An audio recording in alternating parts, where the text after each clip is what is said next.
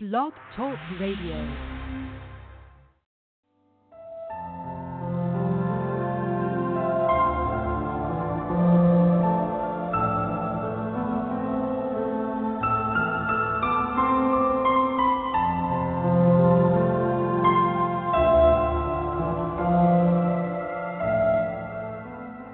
I want to speak to you ke batla go bua le lona about two other conversations eh ka dipuisanyo tse dingwe tse pedi. That the Lord is speaking to this church.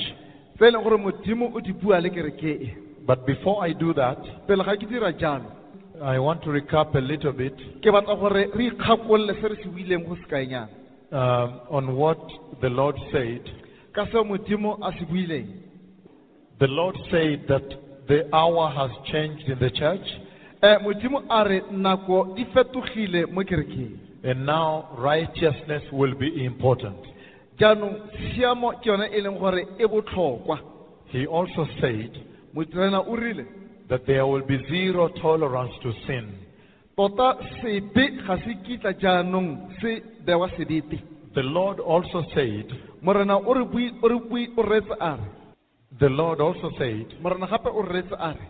that at this hour in the church, mo nakong e mo kerekeng the biggest role of the priesthood o bona boikarabelo ja baperesiti is to prepare the bride of Christ. ke go baakanya monyadiwa wa ga keresete He further said gape o tsweletse a re that there are signs that tell us that the dispensation has changed.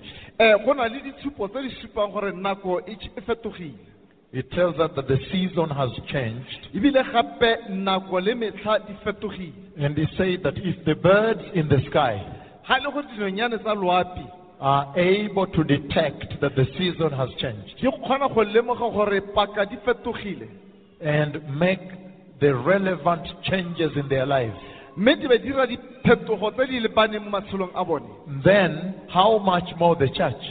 yaanong kereke yona tla be palelwa ke eng And in that conversation, mo puisanyong eo the Lord said that you preparing for his coming, yaanong jaaka le ipaakanyetsa go tla ga gagwe it is not a right, ga se tshwanelo it is just the grace that he has poured on you. ke tshegofatso leng gore o tshololetse mo go wena Because he says some other generations, they lived just casual in sin in the church and died. Um dikokomane tse dingwe di ile ba ile ba tshela fela mo boleong be ba swa And yet for you, now you are receiving this message, jaanong wena o amogela which is going to redirect your walk with Christ from this day on. yo e leng gore jaanong o tlo go sokolola go tsamaya ga gago le keresete go tloga gampieno. And the Lord said morena gape o retse a re that in the past, you in this country, pele mo lefatsheng le. In the past, um you may have abused the grace of the Lord. le ile la sotlaka tshegofatso ya modimo. But he said, now we cannot abuse the grace of the Lord jaanong ga re ka ke ra tswelela ka mokgwa o wa go tsolola tshegofatso ya modimo. anymore ga re ka ke ra tswelela ka mokgwa o because knowledge has come to you. Ka gobane kitso jaanong e tsile mo go lona And the Lord said mme morena gape a re that in looking at the garment that the church is wearing um ga re lebelela um seaparo se kereke se a- e se apereng in Botswana, mo botswana that you see the following. o bona tse di latelang You see compromise. o bona go mpampetsa Christians have compromised. bakeresete ba mpampetsa And you, he said mme gape a re that when you look at the life of the Christian in Botswana, ga o lebelela botshelo wa mokeresete mo botswana.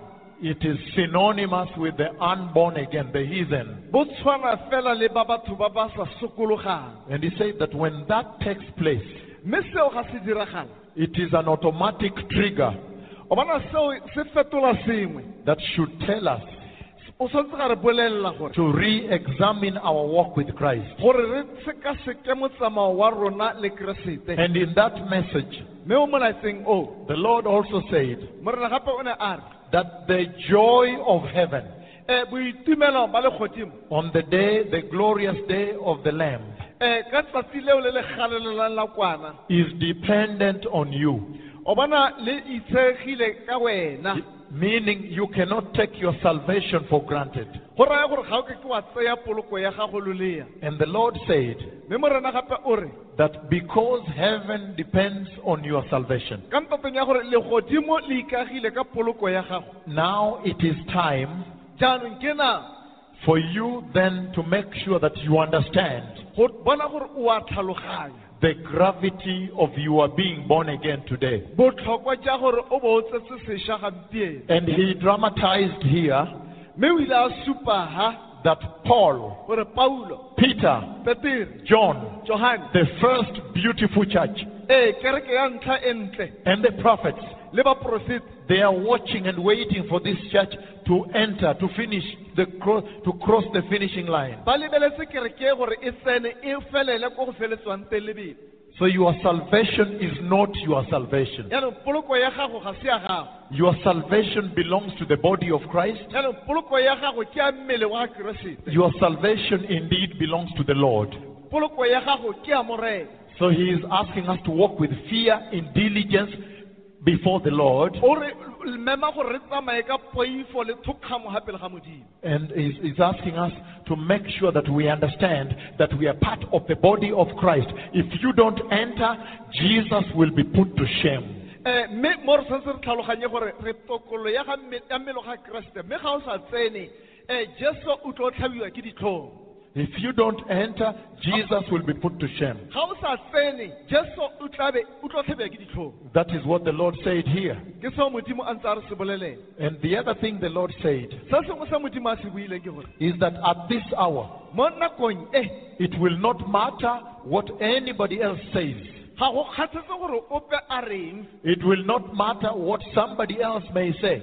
ga go kgathetse gore semangmang a reng But he said at this hour, mme a re mo nakong you should make personal choice o tshwanetse go itirela boikgethelo to walk with Jesus. go sepela le jesu And there are some points, and one of them says nngwe ya tsone ya re that learn to stand alone e ithute go ema o le nosi even in the church. le mo kerekeng tota And so he is saying mme gape a re that the church in Botswana cannot say, look, we failed, we fell because our pastor failed. um gore kereke e seka ya re re ile ra wa ka ntateng ra palelwa ka gore moruti o paletswe If the pastor's wives do not know how to dress holy, ga le gore bomma moruti ga ba itse go apara sentle then the young girls in the church don't have to go to hell. yaanong makgaretšwana mo kerekeng ga ba tshwana go ya diheleng ka bone Did you understand the message?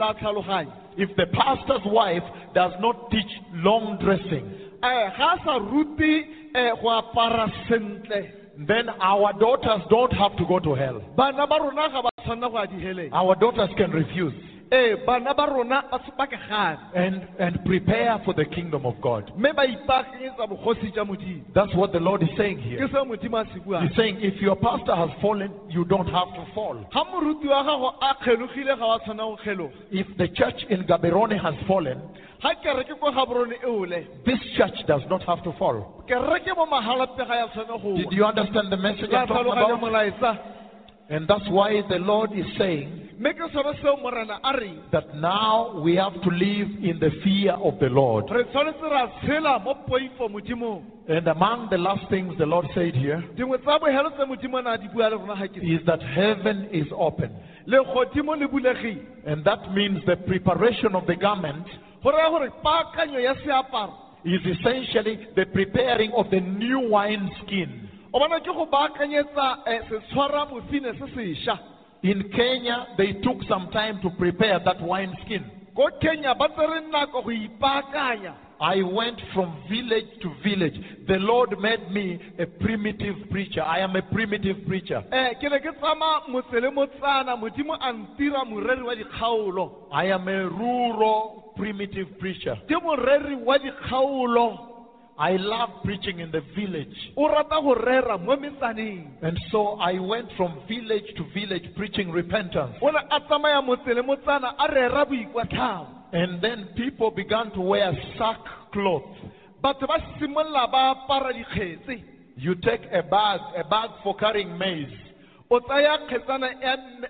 o tsaya kgetsana ya mme- ya mmete wa wa mabele in this modern era. mo nakong ya sejwalejwale ya gampieno And they, you, you, take, you turn it upside down. wa fetola jang Then you cut one place, another for the hand, and another for the head. o bo o bula gore o ntshe matsogo le tlhogo And the village women began to wear gunny bags, sacks. Eh, basadi mo motseng ba simolola ba apara dikgetse They began to wear those sacks. Ba simolola ba apara dikgetse tseo The village men began to wear them. ee borre le bone jalo ba apara dikgetse But the professors of universities came out and started wearing them. Professors of university. jaanong barutegi ba di-university le bona ba simolola ba ya go di apara And then the senior doctors began to wear, the senior lawyers began to wear them. le bo mamelao le ramelao ba simolola ba di apara You can imagine for yourself o ka akanya ka wena how modern Botswana has become. gore botswana o tlhabologile You can imagine when, if all of you now here walk out with sacks and some of them are torn, ga ne le ka tsoga le apele dikgetse ba- dingwe le dimakgasa you can imagine what will be said. Akanya gore go tla buiwang ko ntle So you can imagine for yourself what was said. akanya gore go ne go tweng But they knew what they were doing. ba ne ba itse gore ba dira eng They said it does not matter what the world says. ga go kgatse gore lefatshe la reng The Lord has commanded that we repent eh, modimo o laotse gore re ikwa and, and wear the sackcloth. mme re apare dikgetse tse And when they did that, mme erile ga ba dira jalo little did they know ba ne ba sa itse gore that I had seen the big revival coming. gore ke bone tsoseletso tona And that's why I told them, now wear the sackcloth. Blood is coming to flow, but don't worry, wear the sackcloth because these things must happen, but the Messiah still comes. ee ka re apara dikgetse dilo tse di tshwanetse tsa diragala mme hela mesaya o etla So those sacks, jale dikgetse tseo and these people, you still have them in your home. batho ba re santse na le bona mo malapeng They, they, they kept them very well. ee ba ne ba di ba sentle dikgetse tse Those bags, little did they know ba ne ba sa itse gore that later now, gore ko morago they became the vessel that the Lord filled with the new glory. ee ke tsone tse e le gore modimo o ne a di tlatsa ka kganelelo e ntšha It is tremendous.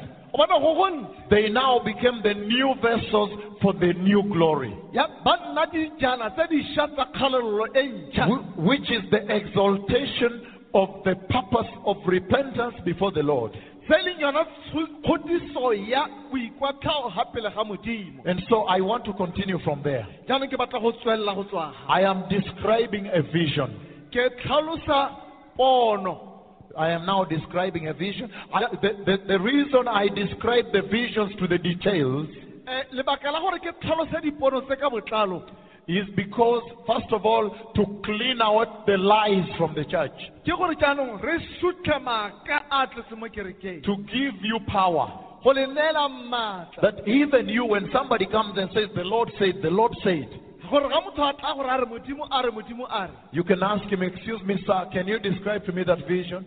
Um o mo ra re ke kopa gore o tlhalose pono e o e boneng Excuse me, sir, can you describe for me that vision? um ntlhalosetse pono e o reng o e boneng Because I want you to understand one thing. ke batla gore o tlhaloganye selo ke se These visions do not belong to me. dipono tse ga se tsa me These visions are for you, the church. dipono tse ke tsa lona le le kereke I am just a tube, a vessel for conductance, for transmittance. Jaanong nna ke sedirisiwa hela The only way the Lord can give me more visions eh, gore modimo a mphe dipono tse dintsi is, is if I continue to transmit faithfully everything. ke ga hela ke ka tswelela ka di itsise ka boikanyego tsatsi le letsatsi Whether it is bitter Go- gore go botlhoko or sweet or sour, It does not matter. ga go kgathalesege because the message is not mine. I cannot change the message. ebile ga nka ke ka o fetola The day I change the message, tsatsi le ke fetola the Lord will remove me modimo o tla bo a and strike me a ba a mpetsa and send somebody else to Botswana a ba romela motho mongwe hela mo botswana to make sure that it is said straight gore molaetsa o bue ka tlhamallo o le boammaaruri because the church must prepare. ka gore kereke e tshwanetse ya ipaakanya She must prepare. There must be a bride. go tshwanetse ga nna le And that's why I am describing these visions faithfully to you. They are not mine. ke sone se ke tlhalosang dipono tse ka boammaaruri ga se tsame ke tsa lona You cannot even write a book and sell it. You Ha- cannot. ha ke ko a kwala buka wa rekisa ka dipono. Because 7,000 have not yet bowed. ee ka gore ba bantsi ga ba ise ba boneng Oh, yes. There are 7,000 who have not yet worshipped Baal. Eh, ee go na le ba e leng gore ga ba ise ba obamele If you think you are alone, you are mistaken. ga o akanya gore o nosi o phoso So for me, if I fool, the rules are very clear for me. o bona molao o tlhamaletse mo go nna If I fool around, he will strike me and remove me. ga ke tshameka o tla nkitsa a bantsha And pick one out of the 7,000 and send to Mahalapye. Ee a le mongwe mo ba dikete ba re go mo mahalape Mahalapye. To send to Mahalapye. Faithful to speak it with fidelity. romela mo mahalape gore ba tlo bua le lona boammaaruri Okay, now listen to this.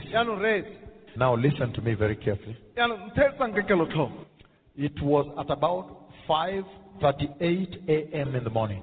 ne le masome a mararo a metsotso go tloga nako ya botlhano mo mosong I had gone to India ke ne ke ile india in the city of Hyderabad ee ko toropong yona eo. to announce to them that the Messiah is coming. Ke ile go ba itsise gore mesaia o etla. And to tell them go ba bolelela gore to stop worshipping idols, gore ba emise go obamela medimo ya to tell them go ba bolelela gore that the Messiah died for them also. gore mesaia le bona o ba swetse.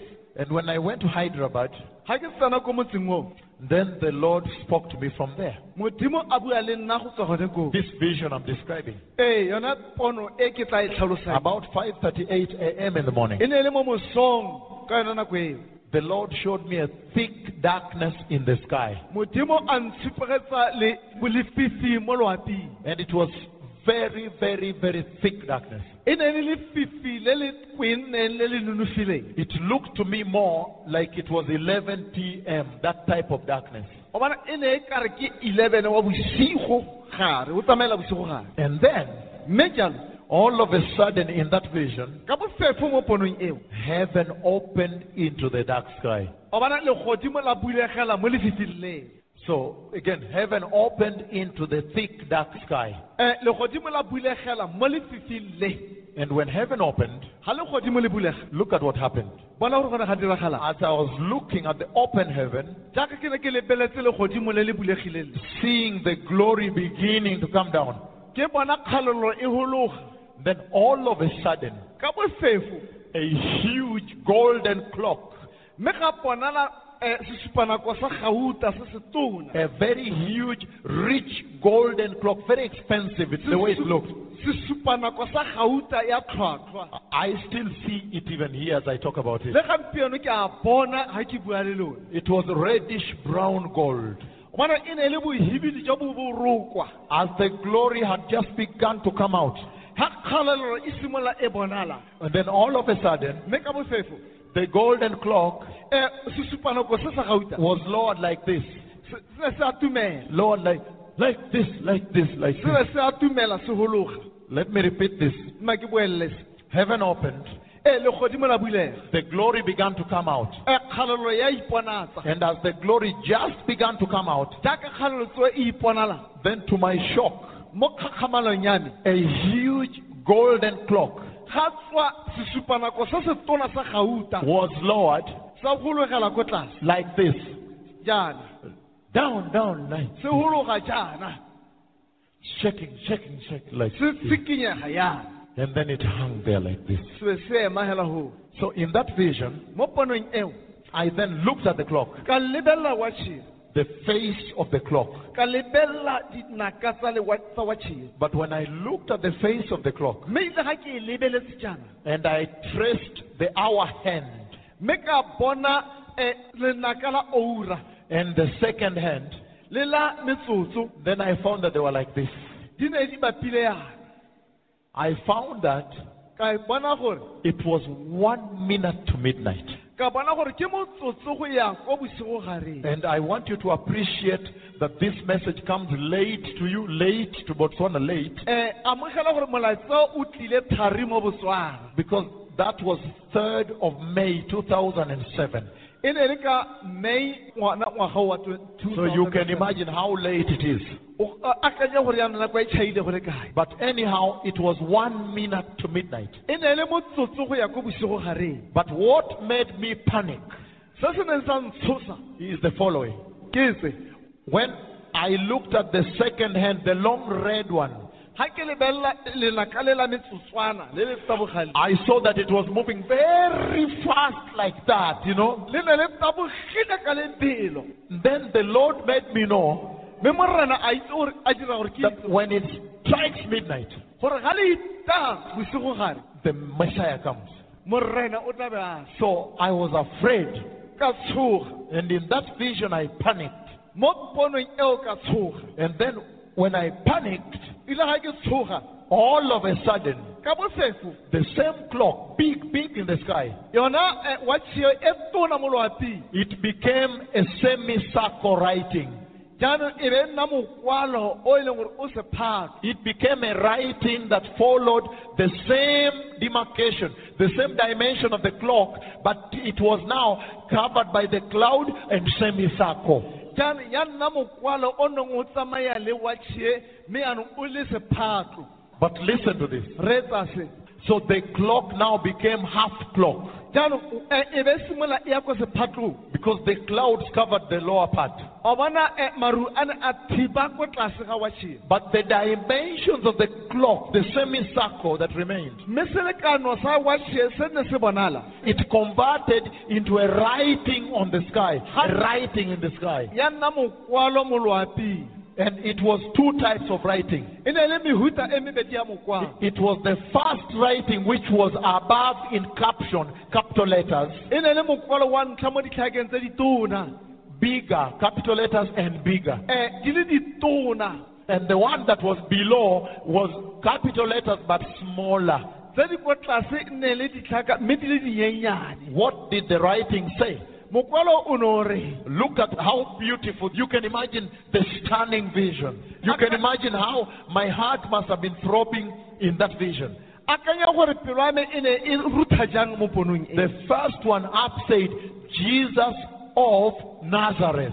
mokwalo wa ntlha o ne o re jesu wa nasareta And the lower one said, is coming. o ko tlase o re o etla Then I woke up. Ee ke tsoga Ever since that day, go tloga ka tsatsi leo I began running until today I am here. ke tsweletse ka go taboga tsatsi leno ke fa. But listen to me, precious people. mme re se batho ba bantle What is the message of the Lord molaetsa wa morena ke eng? in the vision of the midnight clock?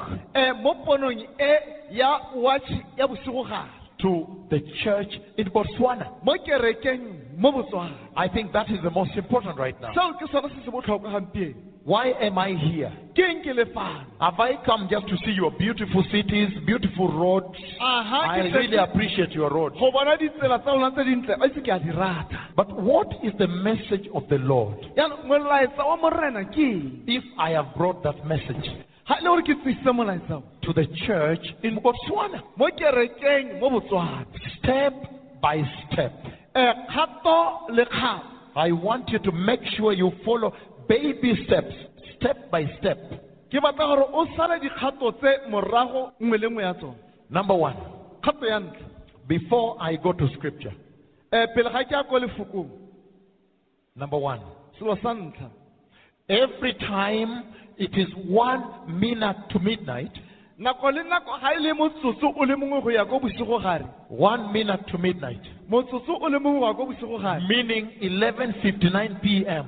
go raya gore go tsetse motsotso o le mongwe hela go ya ko bosigo gareng Then look, reetse it means go raya gore the old day is gone, go raya gore letsatsi le le le hitile and behold, the new day has arrived. jaanong letsatsi le lešwa le a tlhaba That is just a common thing for all of us to know. rotlhe re itlhaloganya seo That is not magical, it's not anything. seo ga se masele mo seela ke kgang tlhamaletseng He says, every time it is one minute to midnight, ga motsotso o le mongwe go ya ko bosigo gare the old day is gone, letsatsi le legologolo le fetile and behold, the new day has arrived. jaanong letsatsi le lešwa le gorogile And you have been disarmed, jaanong go raya gore le legologolo leo le a potswa marapo meaning you have no power to control that clock.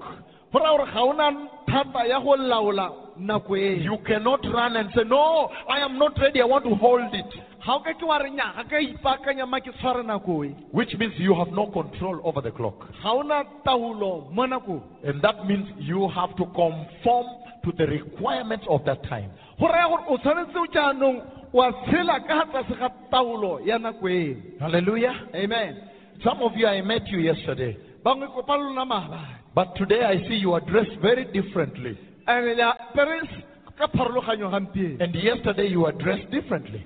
Maabane ne le apere ka pharologanyo People prepare. ba In the physical realm, eh, senameng you find people going home tonight batho ba ya malapeng segong joo and they say, What will I wear tomorrow? be ba re ka moso ke tla apara eng And people prepare.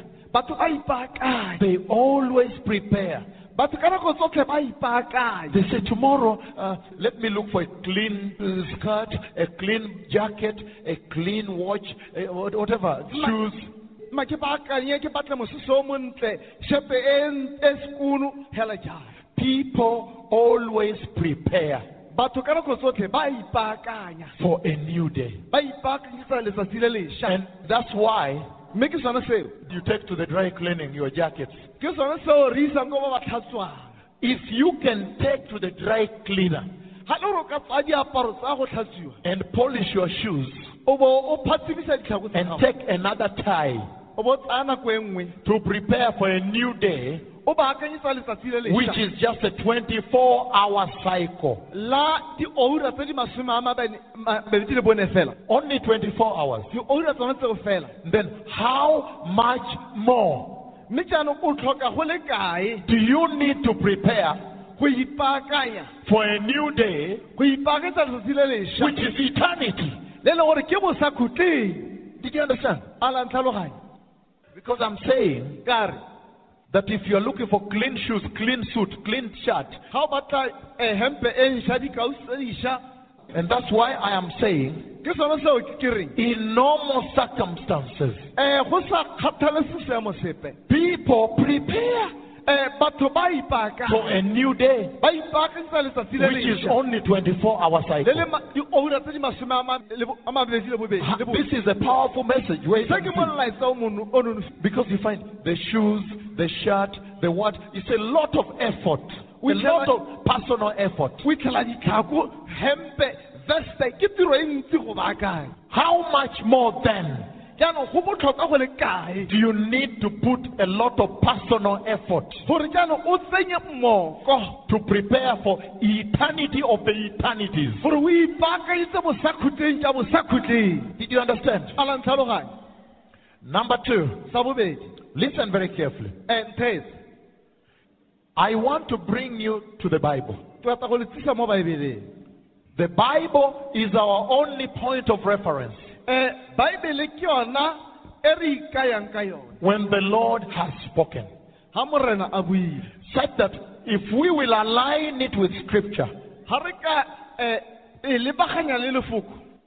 then we go to that Scripture re be re ya ko lefokong leo ko temaneng eo and read that Scripture. re be re le bala Then we will be able to pull out the message for the church. Then we will get the message for the church. re tla nna le molaetsa o lebagane le kereke When Israel was in Egypt, ga iseraele a le kwa etsegepetong because I am going to look at the Bible, ke tlo lebelela baebele what does the Bible say about the midnight hour? baebele ya reng ka oura ya bosigo gare And what can we learn from there, borrow from there, how to prepare for Jehovah's midnight hour? jaanong re ka ipaakanya jang ra ithutang go ipaakanyetsa oura e ya bosigo gare ya ga jehova? And the Bible says baebele ya re that when Israel was in Goshen eh, ha iseraele a le mo botshwarong when Israel was in Egyptian slavery, eh, a le mo botshwarong tša ga ba when they were in Egypt, ba le ko egepeto when the burden of their slave masters was very heavy on them,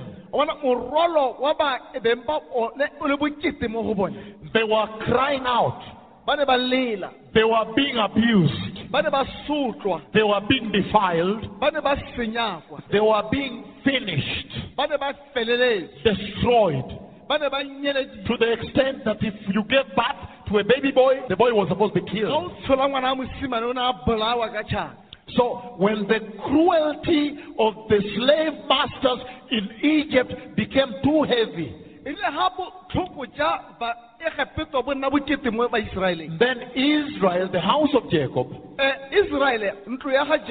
began to cry out to Jehovah. And when they began to cry out to the God of Jacob, this is what happened then. When they began to cry out to Jehovah, listen to this, everybody. When Israel in slavery iseraele a le mo botlhokong in Egypt. Ko egepeto cried out to Jehovah, ba llela ko go jehova then Jehovah, mme jehova he said, a re that their cry has reached his ears.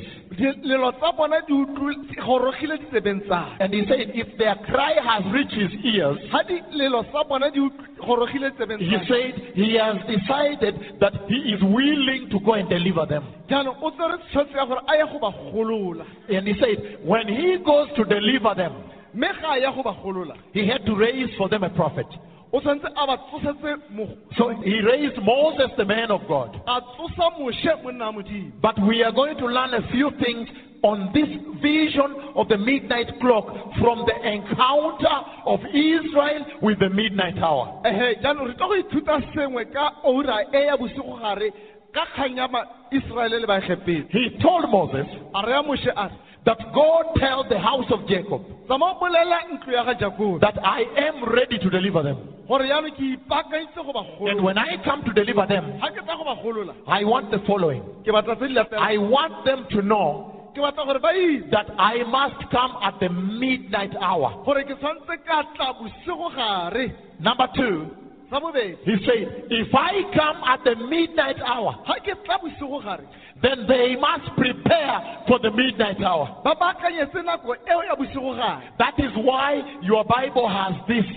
ke sone seo babele ya gago nang le se That's why you have this in your Bible, the Old Testament. o na le seo mo babeleng ya gago kgolagano kgologolo It was not put there as ornamental value. A bona go ne go sa bewa hela le makgabisa. It was not put like a maridadi, a ornamental, ee ne sa hela jaaka beautiful, something to admire, to put there and admire. le sengwe se o tshwanetseng wa se baya hela wa se eletsa. It was put there as the living word of God, ee go beilwe ho le lefoko le le tshedile la that even you may derive from it. Gore le wena o tšea sengwe mo go lona. When the hour arrives. Gore ga ga nako goroga And he told Moses a raya moshe a re. that when the midnight hour arrives, ga nako eo ya bosigo gare goroga the house of Jacob must prepare for the midnight hour. ee ntlo ya ga jakoba ipaakantse Number three, however, when they prepare for the midnight hour, ga ba ipaakantsa nako ya bosigo gare this is what the house of Jacob must do.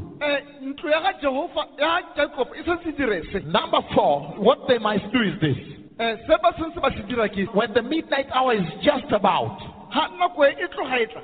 they must now take a perfect lamb ba tseye kwana without defect, without deformity, without mistake, without error, without blemish. And they must take that perfect lamb. Ba tseye kwana eo when the midnight is near. Ee ga bosigo gare bo and they must slaughter it. And then they must now take mme jaanong ba tseye the perfect blood madi a phepa of the perfect lamb a kwana phepa and take it and sprinkle it on the door frames eh, mo ma- mo mo dikuseleng. and the doorposts eh, tsa mabapi. of the houses where they live. A ba nnang Hallelujah. Are we clear until here? a ra tlhaloganya mmogo. He says, a because when the midnight hour will strike, ga nako eo ya bosigo gare goroga he comes to deliver the house of Jacob. O tlo golola ntlo ya ga jakobo. From Egyptian slavery. go ba ntsha mo bokgwebeng ja seege pele And he says, when he comes to deliver the house of Jacob ga tla go golola ntlo ya ga jakoba from the Egyptian slavery, go tswa mo bokgwebeng ja ege peto he will also bring judgment on the gods of Egypt, o tla tlisa katlholo mo medimong ya ege pele the idols that were being worshipped in the land. medimo ntseng obamelwa mo lefatsheng. And he said, mme a re now this is how they must prepare. ba tshwanetse ba ipaakanye jang On top of that, mo godimo ga go they must now eat bread without yeast when the midnight hour is about to strike. ga nako tloga tla ba setse ba ja borotho bo bo sa bidisiwang Bread without yeast. borotho bo bo senang sebidiso The Lord called me from Israel. Eh, modimo o mpiditse go tswa israele I was doing my doctorate there ne a dira bongaka kwa when the cloud appeared and called me. When the Lord called me, I was in Israel. For seven years, I was living there. Eh, dingwaga tse supa o ne a nna kwa israele Listen to this now. Normally, there is a time in the Jewish calendar eh, go na le nako mo eh, alamanakeng ya se- ya sejuta when they must not eat bread with yeast. Ga ba sa tshwaneng go ja borotho bo bo nang le sebidiso It is during Pesach, Passover, Pesach. ee ke ka nako ya moletlo wa tlolagano They do it to commemorate the deliverance from Egypt. ba dira seo go ikgakolola tiragalo ya gepeto And I remember that time, anybody that had yeast in the house, they sweep out everything that ever touched yeast. ga ba ne ba na le sebidiso ba ne ba se ntsha sengwe le sengwe sa sebidiso If this is a shop ga mo le benkele and we are selling things here, re rekisa dilo ga and that is the bread section, bread, ga re ke ga borothong. And we used to sell bread with yeast. re rekisa borotho bo bo nang le sebidiso You find they have washed and washed and washed and washed, and then they cover with something like that. They seal that section.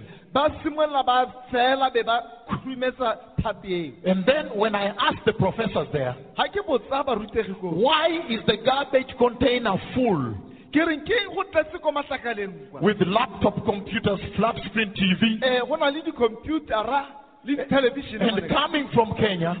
Eh, mme nna ke tswa kenya. I used to wonder, you say, but these things are still good. ke ke re dilo tse di And all over the country, the garbage is full. Eh, mme lefatshe le go tletse And sofa sets and clocks.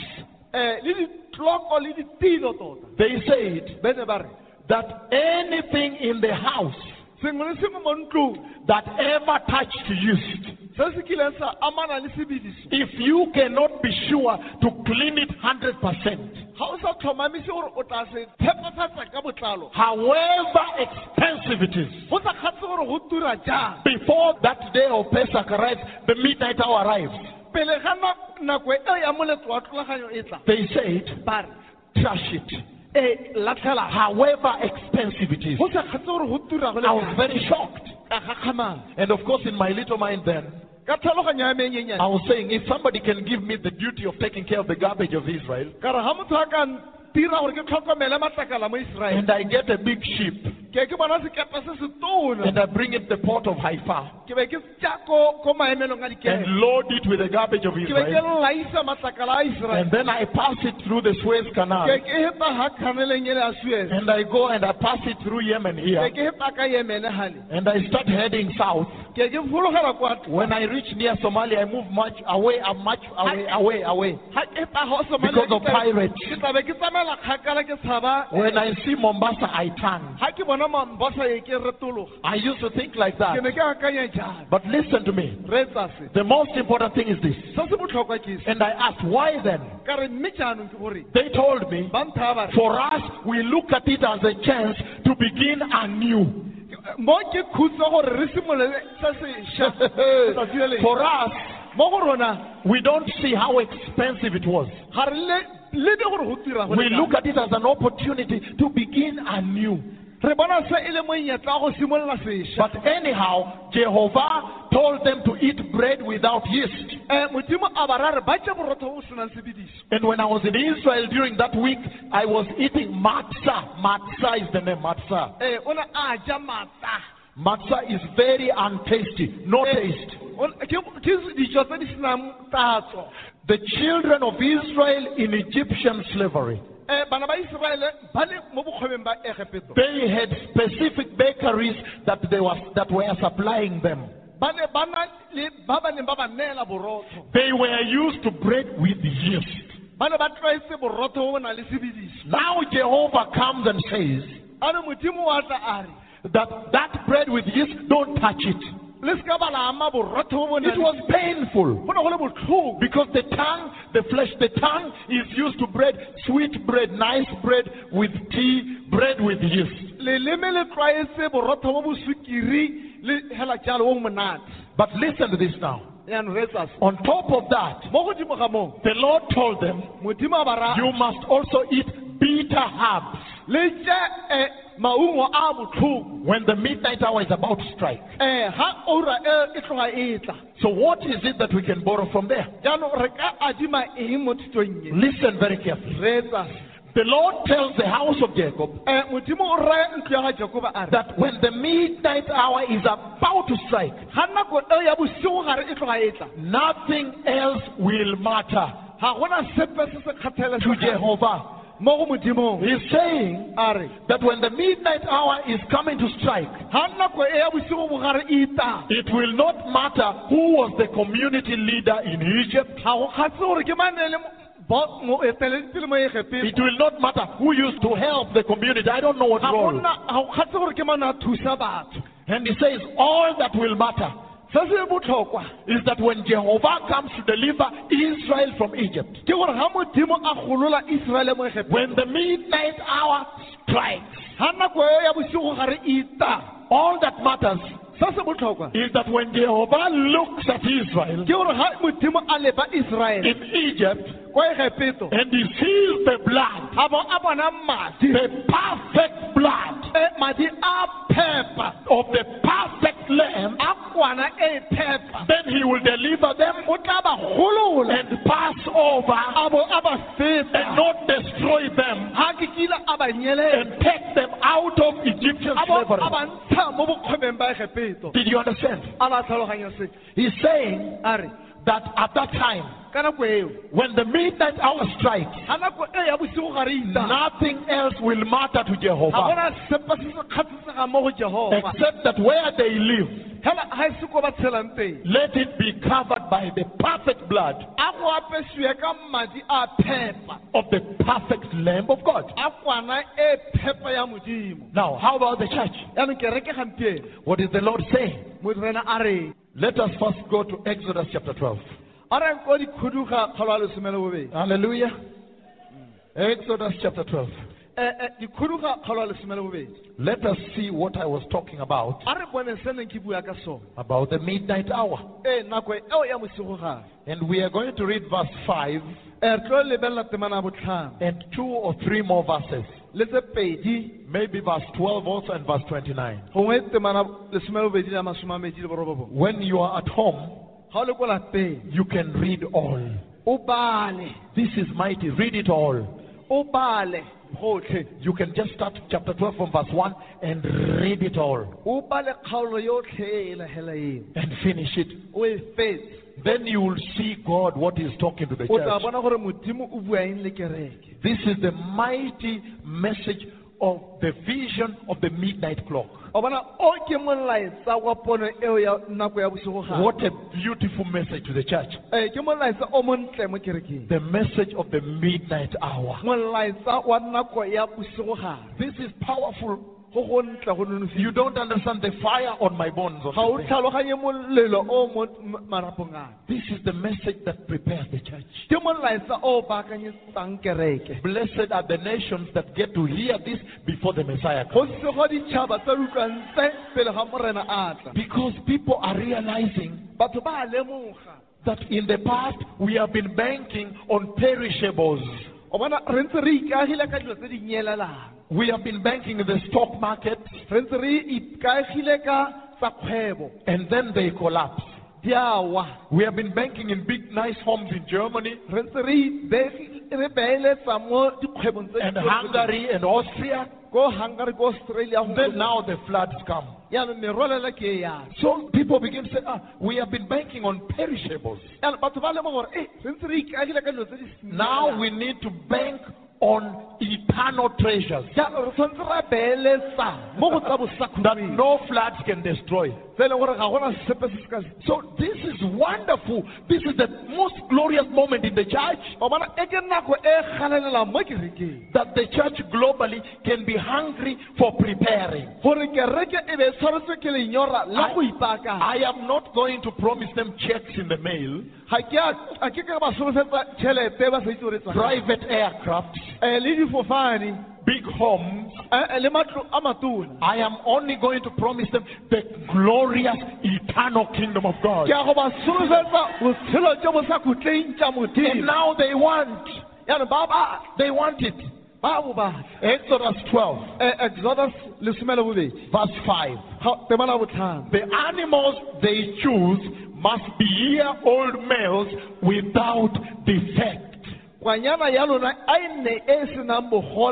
Kwanyana ya lona a nne senang bogole le tona ya ya ngwaga wa ntlha If I were you reading this, kwanyana ya lona a nne senang bogole if I were you ga ke ne ke le lona and I meet without defect, ee ke be ke tshela ke sena bogole I would underline it. That is the key. ke senotle le sona seo Because he's saying you can go choose animals. Le ka o ikgathela diphologolo When the midnight hour is about to happen, mme ga nako tloga tla the animals you choose phologolo o kgethang must be year old males be le ngwaga o le mongwe fela le tona without defect. Did you understand that part? amen That is the key. That is the message right there. sephiri se gone And he says, mme be tswelela re and you may take them from the sheep or the goats. Then he says, verse 7, temana bosupa ya re then they are to take some of the blood and put it on the sides and the tops of the door frames of the houses where they eat the lambs. a ba tsenye madi ba tshase ka fa ntlheng tseo pedi tsa mojako le fa mo pakong mo matlong a ba tla nnang mo gone. Verse 8, ya borobo bobedi that same night they are to eat the meat roasted over fire along with bitter herbs and bread made without yeast. a ba je nama ya yone mo bosigong joo e besitswe ka molelo e na le senkgwa se se sa bidisiwang ba e jele le merogo e e galakang So you see, he is talking about the perfect blood of the perfect Lamb of God. O bua ka madi a senang selape a kwana ya modimo senang selape Number two, he is talking about bitter herbs, bitter herbs, o bua ka morogo o botlhoko. And then bread without yeast. le borotho bo bo Then verse 12 and verse 29. um temana ya lesome le Verse 12, temana ya lesome le he says, On that same night I will pass through Egypt and strike down every firstborn, both men and animals, and I'll bring the judgment on all the gods of Egypt. I am the Lord. gonne ke tla rara lefatshe la egepito se go joo mme ke tla bolaya bana ba ntlha botlhe mo lefatsheng la egepito motho le kgomo medimo yotlhe ya egepito ke tla e atlhola ke nna jehova Verse 13. le boraro The blood will be a sign for you on the houses where you are. When I see the blood, I'll pass over you. No destructive plague will touch you when I strike Egypt. mme madi a tla nna sesupo sa lona mo matlong a lo a le mo go one ke tla re ke bona madi ke ke ga go kitla go nna peso epe mo go lona e le tla lo tsenyang You see that? What was the Lord doing with Israel? o bona gore modimo o ne a dirang mo iseraele The Lord was saying, morena o ne a re and listen very carefully to this. etsa ka kelotlhoko He was saying o ne a re that he is going out of the wrath because of sin. o bona o šakgetse ka ntateng ya boleng He is going to make sure that he offers every firstborn of Egypt for their sins. Eh, o tlo go ntsha ngwana mongwe le mongwe wa ntlha wa gepeto ka ntateng ya male a bone both animals and men, even the king on the throne. diphologolo le batho le kgosi mo setilong But look at this. Now, when it comes to Israel, ga go tla ko iseraele the house of Jacob, Eh, ntlo ya ga jakobe he was essentially saying o ne a that when they offer this perfect blood of the perfect Lamb of God, I want to jump ahead. ke batla go That this blood will be synonymous, a tlabe a will be symbolic a tlabe le of the perfect blood of God, a madi a senang selabe a of the perfect blood madi a senang of the perfect firstborn of heaven a wa ntlha wa legodimo. that was already offered on the cross during the laying of the foundation of the earth. o neng a ntshiwa mo sefapanong kwa tshimologong ya lefatshe. He was saying o ne a re that the offering of the perfect blood of the perfect lamb, setlhabelo sa kwana se se phepa. that offering was the symbolism ne le sesupo. of what was about to happen. sa se se tlogang se diraga But in the spiritual realm, gore mo semoeng he knew it. a itse. He had already released the darling of heaven, o ne a setse a golotse nao ya se legodimo the firstborn in heaven, eh, ee motsalwa pele wa legodimo. That upon his offer, gore mo go ntsheng setlhabelo now the house of Jacob don't have to offer firstborn.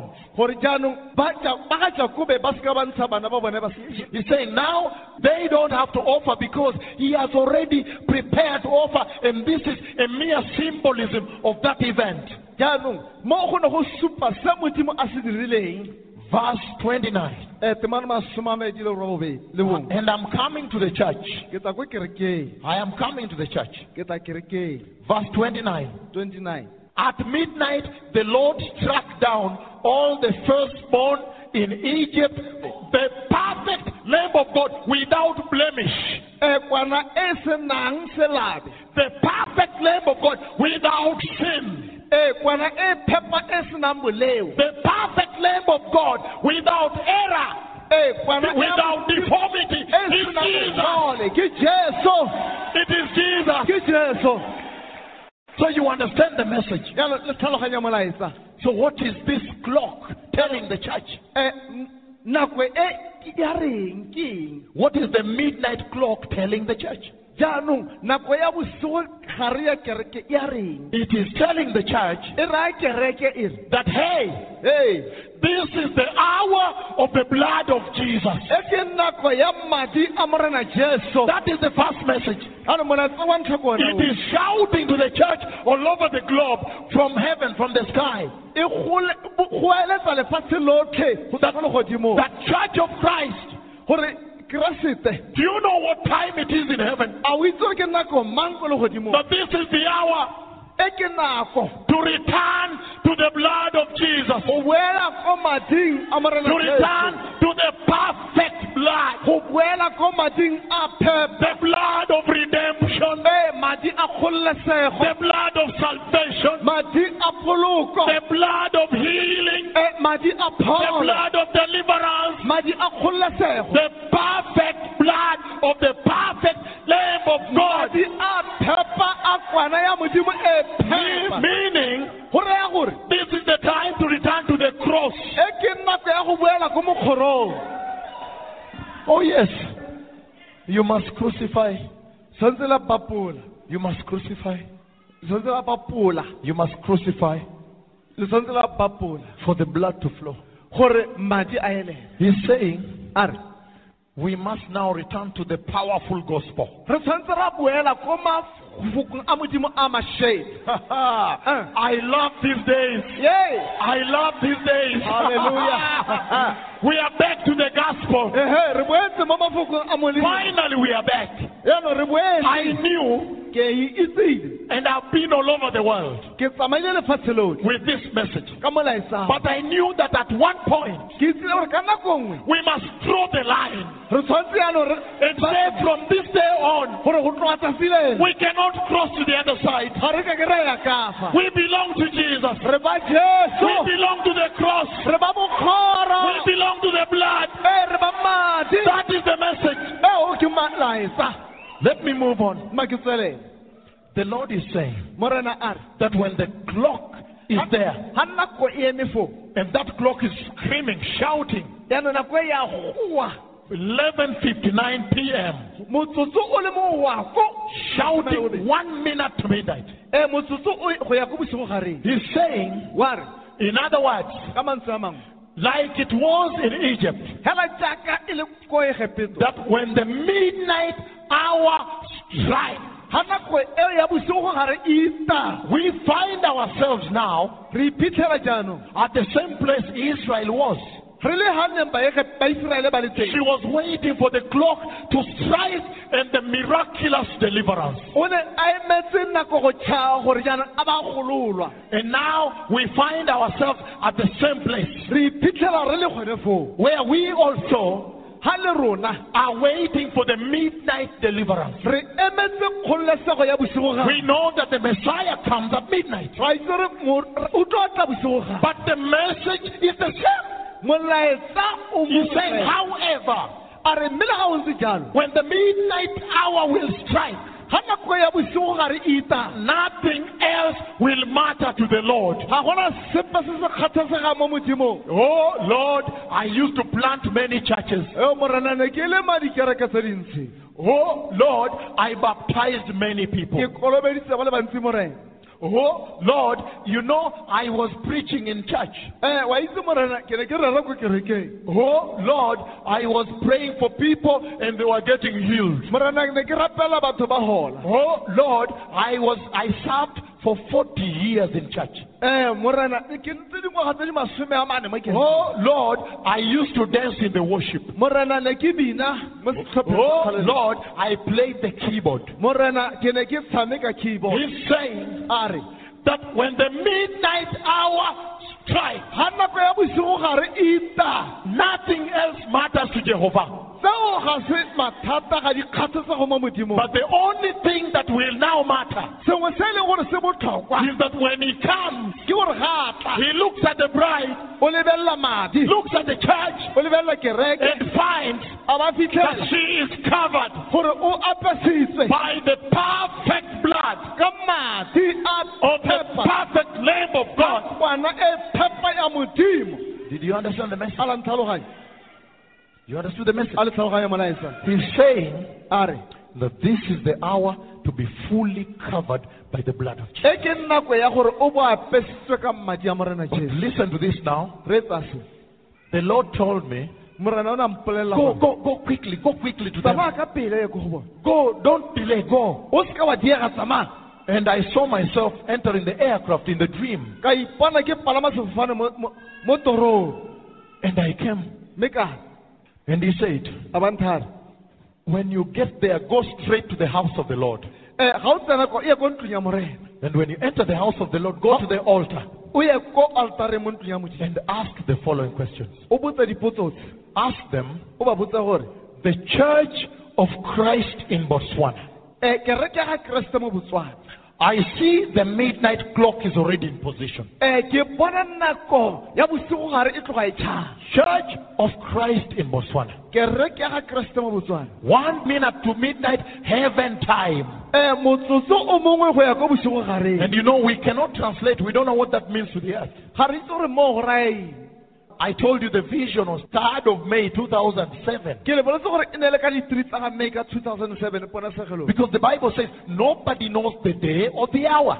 baebele ya re ga gona o itseng letsatsi le oura But the message from the clock, we understand. mme re tlhaloganya molaetsa wa nako For me, the Lord revealed to me the secret of heaven. Eh, mo go nna modimo o na ntshenolela masa itseweng a le godimo And he said, by the way, for your information, here it is one minute to midnight. mme jaanong hela gore o itse go setse motsotso o le mongwe fela Which means it is going to strike any moment. go raya gore nako nngwe le nngwe nako tšhaa But to translate it using a mathematical formula, physics formula, the speed of light, converted, I don't know that. Eh, ga re ranola ka tsamaranyane To convert it to the earthly time, I don't know. ga ke itse gore mo re ka go ranola jang mo nakong ya sefo Whether it is 10 years, two years, one week from today. I really don't know. ga ke tsira ke ngwaga tse pedi beke letsatsi ga ke Even the Messiah does not know. le M- er, mesaya ga a itse Even the angels don't know. le baengele ga ba itse But the message that the clock is screaming to the church, that I know. mme hela se se teng ke gore eh, molaetsa ke gore morena o etla o sentse ka o itsise- molaetsa o sentse ka o isa mo kerekeng The first message the clock is saying to the church in Botswana, molaetsa wa ntlha o e bolela mo botswana ke gore he's saying, Hey, a re bona are you aware a la lemoga that na time is over? gore nako e a tšha That's why you see in the vision, ke sone seo o bonang po the Lord speaks to his prophets in visions because he arrests them. Eh, morena o bua le baporofeta ka dipone se kare o a ba tshwara So if you panic, which means God has made you panic. Eh, ga o tshoga go ra re modimo o rile gore o tshoge Meaning, when I come to tell you ga ke tla ke le bolelela in Botswana, the Lord expects you to panic. morena o batla gore le lona le tshoge That when you panic, gore ga o tshoga whatever you now do from today henceforth, tla se dirang go tloga tsatsi leno you'll do it in panic and in a hurry. o tla dira ka bofefo tota But listen what the Lord is saying. ere rete sa modimo a se bua. He's saying, go straight to the house ya ko ntlong and stand at the altar o eme ga and ask Botswana the following question. o botsa botswana dipotso tse Are you really covered by the blood of the Lamb? a o apesitswe ka madi a morena jesu Let me repeat this. Ask them, o ba botse ever since you received the Lord, ga le sa le le amogela morena. Church of Christ in Botswana, ke reke ga keresete mo botswana. Are you really covered by the perfect blood of the perfect Lamb of God? a le apesitswe ka madi a phepa a kwana phepa ya modimo. Because that is the only thing that will matter. ke sona se se kgatlhelegang And so the Lord is asking morena wa botse that ever since you received Jesus, ga o sa le o amogela jesu are you really covered by the perfect blood of the perfect Lamb of God? a o apesitswe ka madi a phepa a kwana phepa ya modimo But the question is this How can the Lord send me to ask the house of the Lord whether they are covered by the blood of Jesus? ka romelwa jang go botswa ntlo ya modimo gore a ba apesitswe ka madi a jesu Which means the Lord is saying moraro modimo a re He has watched the church. Ee o lebeletse kereke For many years, the church in Botswana. dingwaga tse dintsi kereke mo botswana And he has found out mme o itlhatsele gore that she is not covered by the blood. Eh, of ga ya apesiwa ka madi a morena jesu Let us begin to talk now. ano a re simolole re bueng Why would the Lord say that? Ke modimo a ka bua jalo Because of the scripture I read in the book of Hebrews, chapter 6, ka ntateng ya se ke se buile mo go ahebera six. Verses 4 to 6. go temana a bone go ya kwa boratang And it is also in Hebrews, chapter 10, le mo go bahebera kgaolo a lesome verse 26 to 31. Eh, temana masome a mabedi le borataro go ya ko thirty-one It is also in 2 Peter, chapter 2, le mo go petero wa bobedi kgaolo ya bobedi verses 19 to 22. nineteen go ya ko go twenty-two 2 Peter is even rough. o bona petero ebile ena o makgwakgwa He says that if we become born again ga re tsalwa sešwa and then recycle to sin, mme re be re boela ko poleo he says we are like the dog which has vomited. Wah, vomit. re tshwana le ntša kgweleng tlhatsa and gone back to eating the, eating the vomit. tša ya nqa That is a very cruel statement. bona ke se- ke puo no- thata And he says we are like a pig, a pig tshwana- re tshwana le kolobe that has been washed se ne tlhapisiwa and clean. And then you go back to the dirty, stinky mud, turning around in the mud. be simola ya go ipitika gape mo ma- mo lesweng mo seretseng That's what he says. ke se baebele se buang So listen to me. Why would the Lord send me to Botswana ke morena a nthometse mo botswana to ask Botswana whether she indeed is covered by the perfect blood of the perfect Lamb of God. go botsa botswana gore kereke gore a e tlhatswitse ka madi a phepa a kwana a phepa e- modimo It's because of those scriptures, ke ka lebaka le temana se but I can summarize those scriptures into one thing. mme nka di goboka ka kgang e le nngwe In those scriptures, the Lord is saying mo ditemaneng tse morena a re that number one, Jesus will never go back to Calvary again. Eh, jesu ga ka ka boela ko sefapanong gape Number two, he's saying that the perfect blood of the perfect Lamb of God ee madi a phepa a kwana e phepa ya modimo is the ultimate sacrifice. o bona ke sona setlhabelo sa bofela There is not another one. ga gona se sengwe gape There is no greater sacrifice. ga gona setlhabelo se se fetang seo. Meaning, go raya gore heaven, heaven, heaven already released the highest power. um legodimo le golotse nonofo e ko godimo Heaven already released the highest power, the highest amount of power ever existed to deliver man. um legodimo le golotse nonofo e ko godimo e ka golola motho So if you are not delivered by that highest power, that is up to you. Um ga o sa gololwa ke nonofo e ko godimo e go mo go wena. Okay, why then should I ask? ke tshwanetse ka botse? Because of the following. ka ntateng ya tse di latelang. When somebody is covered by the perfect blood of Jesus, ga mongwe a apesitse ka madi a phepa a morena jesu. when they are a thief, a thief with guns, guns, a thug, a thug, a gangster with guns, illegal guns, and they receive the Lord, be ba amogela morena and they are covered by that perfect blood shed at Calvary. be ba apeswa ka madi ao a tshologileng ko calvary Look at what happens.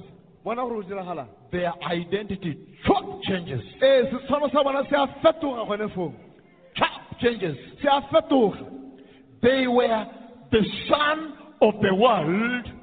They were sons, sons and daughters of the world. ne le barwa le barwadi ba lefatshe And now they become sons and daughters of heaven. jaanong nna barwa le barwadi ba legodimo Number two, they were children of darkness ne le bana and instant. mme ka ponyo ya leitlho They become children of the wonderful light. Ba nna bana ba lesedi le le phatsimang Listen this. They were immoral, ba ne ba lasting at men, men, ba eletsa banna looking for men ba batla banna or looking for women, ba batla basadi whichever the case. Eh. When they come in here, ga ba tla the identity has changed. setshwano sa bona sa fetoga They liked watching certain movies, movie, movie, movie. rata go lebelela ditshwantsho dingwe You know, we are developed. We have to. Weekend is for movies. Ee re ya gore lebelela ditshwantsho They liked watching certain movies. ba rata go lebelela ditshwantsho dingwe tsa motshiko All of a sudden, ka ponyo ya leitlho they say, "You know what? ba re wa itse gore ke eng Me, um, that, that thing does not even touch me anymore. I'm not even interested. I never even tune to it again." ke sa tlhele ke na le kgatlhego mo mo It is a sudden switch ba bona go nna le phetogo which demonstrates the ultimate power of the perfect blood of Jesus. yaanong mo go supa maatla le nonofo ya madi a morana jesu They were dressing out there, ba ne ba apara kwa leaving their chests open ba ro- tlogela mahatlha a for, for men, men to see their nakedness Eh, a little bit. banna ba bone bosa ikatagang tša bone And the t-shirts here for men to see the navel. Eh, mme ba apara mo go khutshwane gore banna ba bone mehuhu ya bone And the jeans is tight eh, mme ebile marokgotlhetlhela a ba for people to see their anatomy gore ba bone tota popego ya bone that they may last at her. gore jaanong a tlatla a mo eletse But when the perfect blood of Jesus touched her, mme ga madi a morena jesu a go ama her identity changed. setshwano se a fetoga Now she's supposed to be dressing holy. Jaanong tshwanetse a apare ga boitshepo You can develop a physical list, o bona o ka di- dira tse dintsi tsa senao a piece of paper, wa tsaya pampiri. And you draw a line in the middle. o bo o dira mola mo gare. And you say, before the blood, underline, headline, headline, before the blood. Another headline here, after the blood. ka ga ngwe bo re morago ga madi. Then you say, o bo re was smoking. ke ne ke goga If you have to be honest, do it alone. o dira o nosi If you find he is still smoking, ga o itlhela a ntse a then there is a problem. go na le batlhare You are not covered by the blood of the Lamb. go raya gore ga wa apara madi a morena jesu Number two, watched pornography. ke ne ke lebelela ditshwantsho tse sa ba- tsa batho ba ba sa ikatang If you go to this side after the blood, ga o tsena go morago ga madi and you see still a little bit watching pornography, nyame ke santse ke lebelela go sekaenyana fela you are not covered by the perfect blood of the perfect Lamb of God. ga wa apeswa ka madi ah, a phepa a ah, kwana Dressed immoral. O apara ga You can literally draw down everything about your life. o ka kwala sengwe le sengwe ka botshelo ba gago Not for somebody, for you alone, for you. ikwalela wena o In your house alone, wherever you are. ntlong ya gago o le nosi And then you'll ask yourself, Am I really delivered and covered by the blood of the Lamb? ipotsa gore a ke golotswa ke apesitswe madi a morena Do you understand why the Lord sends me here? Wa tlhaloganya ke modimo a nthometse kwa? Absolutely, because ka lebaka la gore the Lord has sent me to ask the church in Botswana, eh, modimo o nthomeletse go botsa kereke mo botswana. How can you be a deliverer o ka nna mogolo when you yourself you are not yet delivered? ga wena o ise o golole How can you deliver the nation o ka golola when you yourself you are not delivered? ga wena o sa golole When you are not rebuking sin? ga o sa kgalemele boleo Your daughters have no fear of the Lord. Eh, bana ba gago ga ba boife They are walking around, they are singing in the church, eh, ba tsamaya mo hela tša dilo they are, they are throwing bottles and doing things. Eh, ba kolopana ka mantswe And the dressing is immoral of the Eh. young men. Young men. Eh, basimanyana ba apara mo go sa I was talking about the young women. Now I'm talking about the young men. Eh. Even the mature women in church, you cannot get close to them when you're preaching. The breasts are naked. Eh, bangwe basadi bona le ga o rera ba ntshitse mabele Did you understand? Then you are not covered by the perfect blood How of the it- perfect Lamb of God. ga wa apesa ke madi a morena jesu a phepa I came to tell you the truth. ke tletse go le bolelela boammaaruri And only the truth will bring you to the kingdom of God. mme ke boammaaruri bo bo tla go tlisang bogosing jwa This dispensation um nako e before the rapture is the dispensation of the truth. ke nako motlha wa boammaaruri That is the only way to prepare. ke ka ga re ka ipaakanyang ka teng But immediately after the rapture, morago ga tlhatlogo it will be the dispensation of deception. jaanong tla be le nako ya tsietso le tatlhego Did you understand why the truth has come? O tlhaloganyang ke gore boammaaruri botsene Some of your miniskirts, you need to cut them and throw them. Don't even give them away as gifts. dingwe tsa dikete tsa dikhutshwane tse le dikgagole le ya go Are we, are, we, are we talking about another salvation versus another one? Eh, eh, ga re bue ka puo kgotsa thero Pastors, today, pastors, baruti tsatsi leno you have been given power le hilwe maatla to go back to church go boela ko kerekeng. and rebuke sin. le ya go kgalemela boleo. If they want to leave, ga ba batla go it is okay. Let them just leave. When they are leaving, ga ba tsamaya then you need to tighten the gospel. Yaanong o bo o gagamase because then you know you are really preaching the truth. o itse gore yaanong o rara boammaaruri Because when the truth becomes painful, ga boammaaruri bo nna botlhoko. then you know now I am preaching the truth. o tla ba itse gore yaanong ke rara boammaaruri It is better you have seven families in your church o nna le lapa mo kerekeng ya gago who are going to heaven ba ba yang than 10,000 members go nna le diketekete tsa maloko who are going to hell. ba yang ko Did you understand? Oh, yes. ee The kingdom of God is not democratic. o bona bogosi ya modimo ga se ba puso ya batho ka bangwe There are no civil rights there. ga gona ditshwanelo tsa setho You see, They are not there. Ga gona ditshwanelo tsa setho mo The kingdom of heaven is following one command um bogosi jwa modimo ke go reetsa taolo e le nngwe from the Lord of hosts. go tswa ko moreneng And the command is to be holy, for he is holy. taolo ke gore nna boitshepo ka gore o boitshepo Let me move on. ma ke tswelela The message of the midnight clock. ee molaetsa wa nako ya bosigo ga Listen to this now. He says that they must eat bread without yeast. ba tšea borotho bo bo senang sepediso If you look at the church in Botswana, o lebelela kereke mo botswana I don't know what is the problem. ga ke itse gore mathata ke eng I always have a serious problem ke nna le mathata a mantsi because every time you go to a country and you find that she is improving, developing a little bit, she's really trying, get, getting there.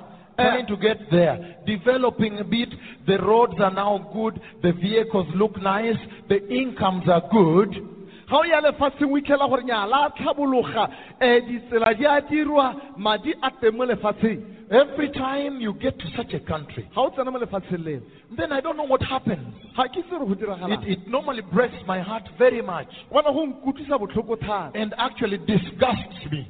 Ebile gape go a ntena Every time a country starts to feel a little better, a little uh, nafu, a little what, a little uh, developing now, starting to get into some space. Yaanong lefatshe leo le simolola le golesega yaanong le iketla Bre- breathing well, no more pressures, I wanna- they're just starting to feel well. ba simolola ba ikutlwa sentle yaanong Then you find mme bo fitlhela that the fear of the Lord always goes down. yaanong poifo modimo yone e ya ko tlase It always breaks my heart go nkutlwisa botlhoko because I'm asking this. ke a ipotsa se Why? ka gore Listen, precious people. re batho ba modimo If you look at the bread that is being preached in Gaborone, ga o ka reetsa se se diragalang ko gaborone they have taken yeast ba tsere sebedisi and used it to caramelize, caramel, caramelize the bread. Yaanong ba simolola jaanong ba huduile ka yona borotho bo bo so that they may fulfill the Bible. gore ba diragatsa se se mo baebeleng Because the Bible says in second, second Timothy chapter 3 um baebele mo go timoti wa bobedi kgaolo ya boraro. that in those last days mo malatsing a bofela they will preach a gospel unto them that would love the itching and the tingling of the flesh, the ear.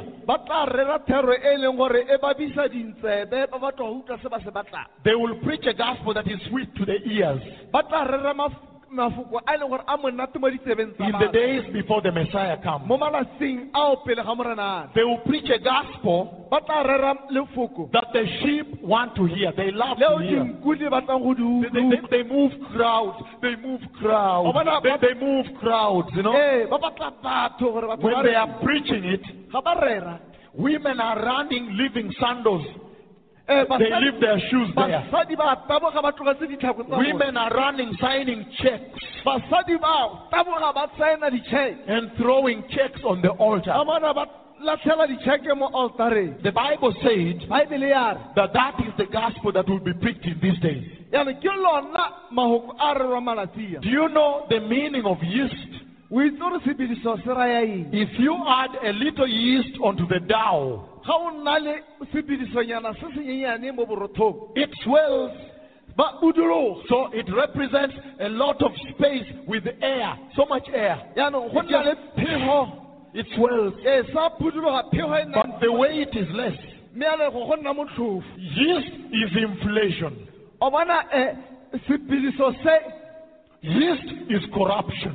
se raya tshenyo Yeast is inflammation. They will preach an inflammatory gospel. ba tle ba rera thero eo senang mosola Yeast is infection. o bona sebediso ke Yeast is defilement. o bona ke tshenyo Yeast is sin. Ke boleo ke s- leswagatlo Do you understand? That's why today, ke sa setsa if you watch Christian TV, ga o lebelela dithelebishene if you look at the worship, worship alone, worship, lebelela kobamelo hela you find women there with short dresses o bona makgarebe ba apere bo and it's entertainment. ee ka re anong ba tlile go jesa They are entertaining the clients. ee ba tlile go jesa o itumedisa beng ba bone Someone like me, I don't want to go there. Nna ke batlo ga koo Because if I go there, probably they lose all their clients. ka gore ga nka koo ba tlo latlhegelwa ke maloko. Because I come with fire. Ke tla ka molelo. And I'm holding a sword. ke tshwere jaaka And when I see a tumor, ga ke bona eh, I, I cut. ga ke bona tlhagela ke and cut. And I take a fork. Ke ke tsaya and I remove. And I throw it down there. ke e latlhela kwa Eh, That is what I do. ke seo ke se dirang Because I know the lies of the devil. ke itse maaka a ga satane He wants the church in Botswana to go to hell. o batla gore kereke ye legodimong Did you understand me? And that's why I'm saying ke sone se ke reng that there is so much yeast in the bread. go na le sepediso mo borothong If you follow the gospel being preached in South Africa, ga o ka reetsa se se rerwang ko aforika they are preaching now ba rera gampieno the gospel of financial wealth transfer. Eh, ba bua ka thero ya khumo gore o tla tsenyetswa madi They are saying that soon gore mo nako khutshwane the world will bring you a lot of money, lefatshe le tla go tlisetsa tšhelete ntsi so you need to sow a big seed. Only those who sow a big seed will get it. And so they are preparing the church ano ba baakanyetsa kereke to live well and comfortable on the earth. gore kereke iketle nna kwa ga tlebebe mo And, and, and they said ba ne ba re that the rapture will not take place. Nobody should worry.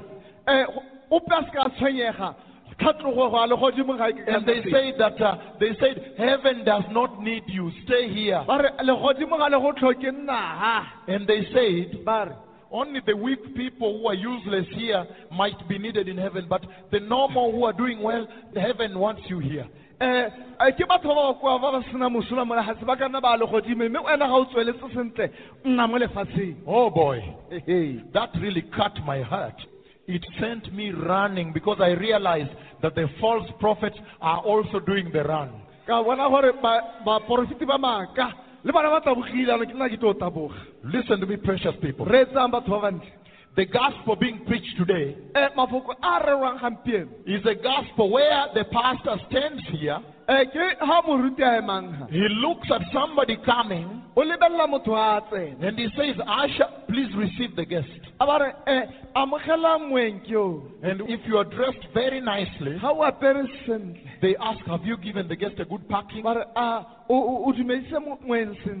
Pastor, he's driving a Mercedes. ba re e o kgweetsa mercedes And then- you say, ah, Please sit down, give, give the guest a a seat. kopa re le neele moeng setilo And then the pastor begins to preach. Eh, moruti o tla ba simolola a rena He begins to preach towards the guest, a ba rerela moeng mo wa mercedes preaching to the guest. a mo rerela That is the loathsomeness.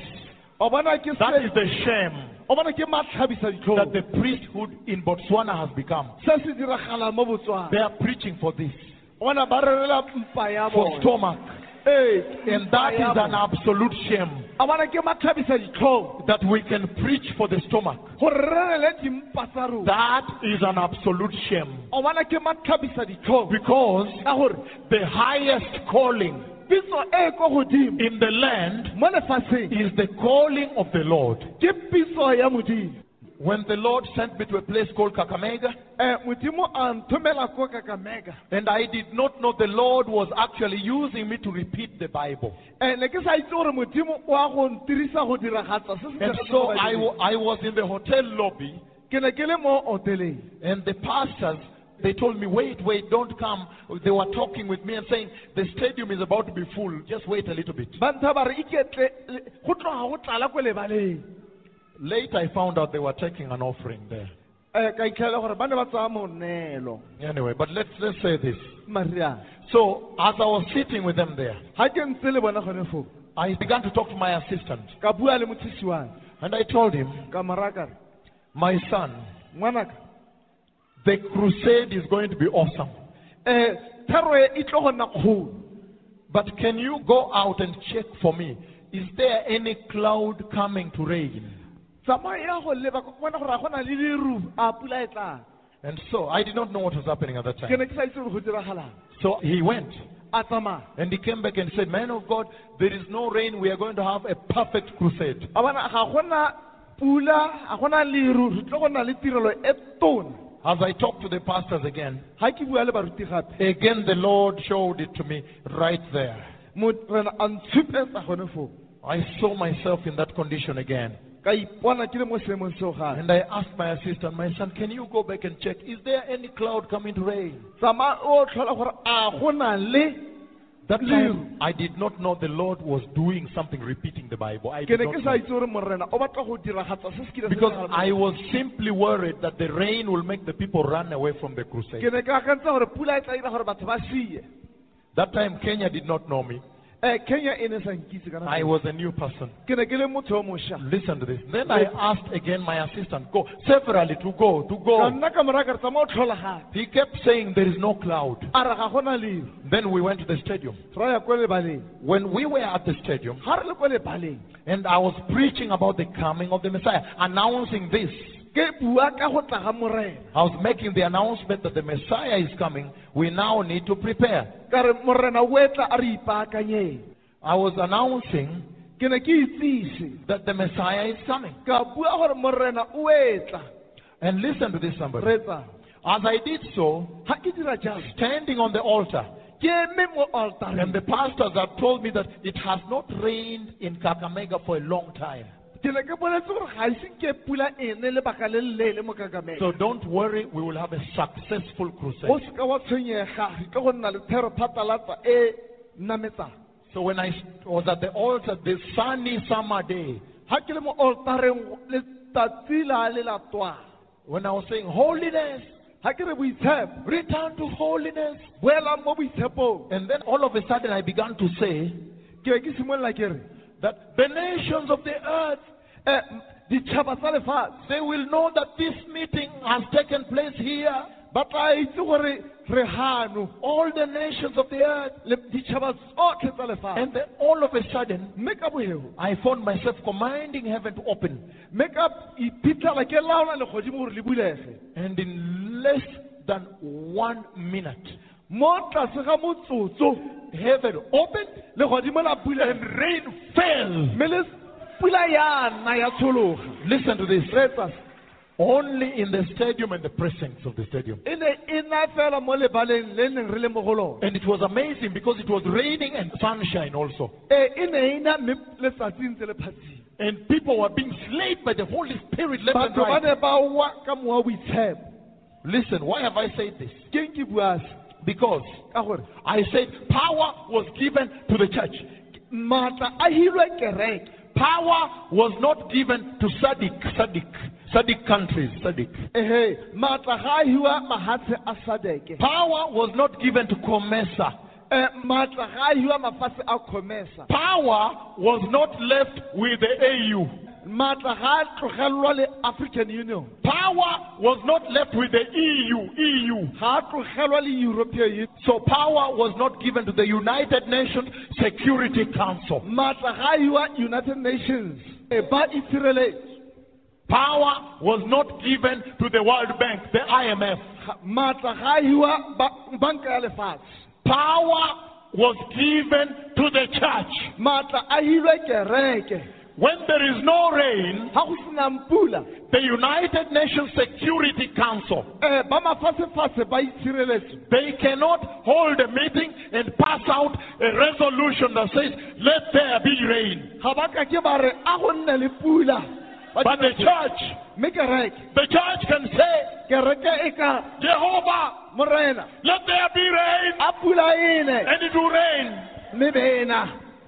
Did you understand the meaning of that? le tlhaloganya se And that's why I'm saying, ke sone seo se ke you cannot destroy for the Lord ga o ka ke wa dira wa by putting yeast on the powerful bread, the powerful uncompromised bread.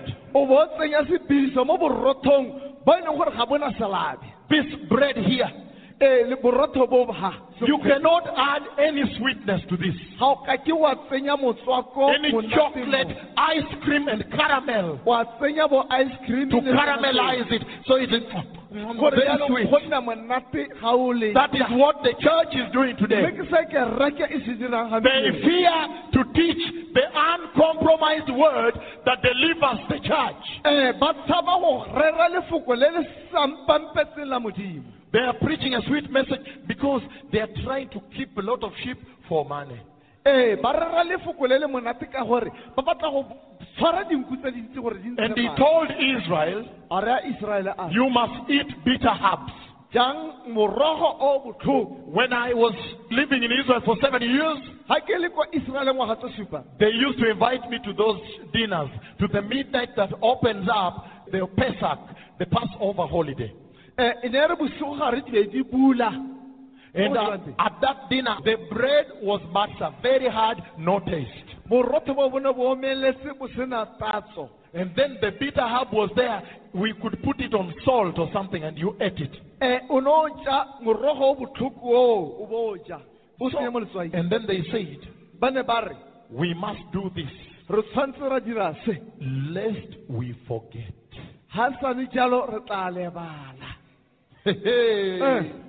If you look at the church today, ga o lebelela kereke gampieno she's suffering from spiritual amnesia. o bona o kereke lwala mo semoeng She's suffering from a unique, acute form of forgetfulness. o bona lwala bolwetse ba tebalo She's very quick to forget where the Lord removed her from. kereke bogego go lebala gore modimo o ba ntshitse kae If you find the church in Botswana, ga o fitlhela kereke mo botswana they say, but Me, I just want to be happy. nna ke batla go nna ke itumele fela You know, the more developed they become, that's what they um say. ga ba ntse ba tlhabologa ba ntse ba nna ke batla go Me, I'm just looking for happiness. nna ke batla go itumela fela Me, I just want to be where I am happy nna ke batla ga because I like that church ke rata kereke because the pastor makes me happy. Moruti wa intumedisa There is something very sick in that church then, eh, ee sengwe sa lwala mo kerekeng ya go nna jang right? The pastor, when he preaches, I feel so happy. I laugh. He really makes me happy. I, I, I want to go there. He makes me very happy. ga moruti a rera wa itse ke a itumela ke rata go nna ga tlase ga gage And, eh, and eh, you know, in some countries in Europe, ko magatsheng ka mangwe ko dira I have not met them, but I was told if you preach against sin, ke boletse gore ga o rera kgatlhon because they say you are putting too much pressure on people. o gatelela batho ga o bua ka boleng So they, they, they will go to psychologists. They say, I'm depressed. I am suicidal because my pastor is putting too much pressure. The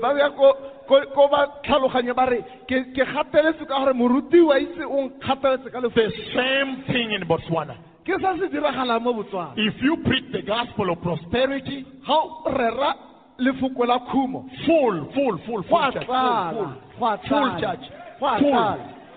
And that is what the Lord is saying. ke seo modimo a se bua He's saying that the scripture in First Peter chapter 2, mo go petere wa ntlha kgalo wa bobedi. verse 9, he's saying that the church is supposed to live a separated life. kereke tshwanetse tshele botshelo bo bo kgethegileng. And he's saying it does not matter what people think. Ga o kgathasege gore batho ba reng He's saying we are Christians, Christ, Christians, Christians, followers of Christ. balatedi ba ga keresete If Jesus was rejected by this dark world, even the church of Christ le kereke ya ga keresete that walks in righteousness tsamaya mo. tshiamong must be rejected eh, by this dark world. Eh, tshwanetse e ganwe ke lefatshe le la lefile Did you understand? The pastors, I know you belong to pastors' fellowship, ke itse gore le mo lekgotleng la baruti but I warn you against those fellowships. mme ke a le kgo- ke a le tlhagisa kgatlhano le makgotlana Pastors, I know you want to belong. Get some comfort together. Comfort. batla gore le nne mmogo le itse mmogo So you belong to pastors' fellowships. ee le mo makgotleng a a baruti But listen to me. I warn you against those fellowships. ke le kgatlhagisa kgatlhano le Because most of those fellowships, bontsi ba makgotlana their agenda is not Christ. Eh, ee ga ba lebagana le keresete Number two, their agenda is not revival. ebile gape ga ba batle tsoseleng Number three, their agenda is not preparing the bride. Eh, kgang ya bona ga se go ipaakanyetsa go tla They are saying, Eh, evangelist is coming from America. Eh, moefangedi o tswa kwa america We need to meet together and have lunch together. re tshwanetse ra kopana re ntse mmogo I found them doing that in Kenya, ke itlhetse ba dira jalo ko kenya and I rebuked them severely. When you come from Europe or America and you want to do a crusade in Kenya, ga o america o batla go dira thero ko kenya there is a financial requirement. Go na le gore madi mangwe a ntshiwe You have to give the chairman of the pastors' fellowship, o neela modulasetilo wa lekgotla la baruti and he has to invite all the pastors in one hotel. They eat lunch. a ba re laletsa baruti ba tla go ja And then they begin to tell you the stadium will cost this, the what will cost this. So it is about money. Kgang tona ke madi tšhelete And then they say in Swahili, kula pesa za muzungu, kula pesa za muzungu. be ba re za mozungu In Swahili. Meaning, let us eat the white man's money. a re jeng madi a lekgoane When I began repentance, ga ke simolola kgang ya- I rebuked them, ka ba kgalemela and finally, mme la bofelo they came out to repent in public. Eh, ba ne ba tla go ikwatlhao mo setšhabeng. So I warn you against the pastor's fellowship. ke le tlhagisa kgatlhanong le makgotlana You'd rather stand alone ga go ema o le nosi ga le and prepare the church. o baakanye kere for the kingdom of God. o baakantse bogo Look, look at me. I stood alone ka ema ke nosi because I found out that the message I preached is not popular with them. ka ikgela gore malatsi a ko o rerang ga ba ga ba o rata In fact, they sent one of the leading bishops in the land to come to me. ba tlisa mongwe a tle go rate ko go nna And he told me, a ntlha a the bishops are saying bo bishopo ba that they hear you, they hear you, ba go utlwa they hear you. ba go utlwa They're saying, please tone it down. ba re Yeah, yeah, cut it down. Did you understand? Did you understand?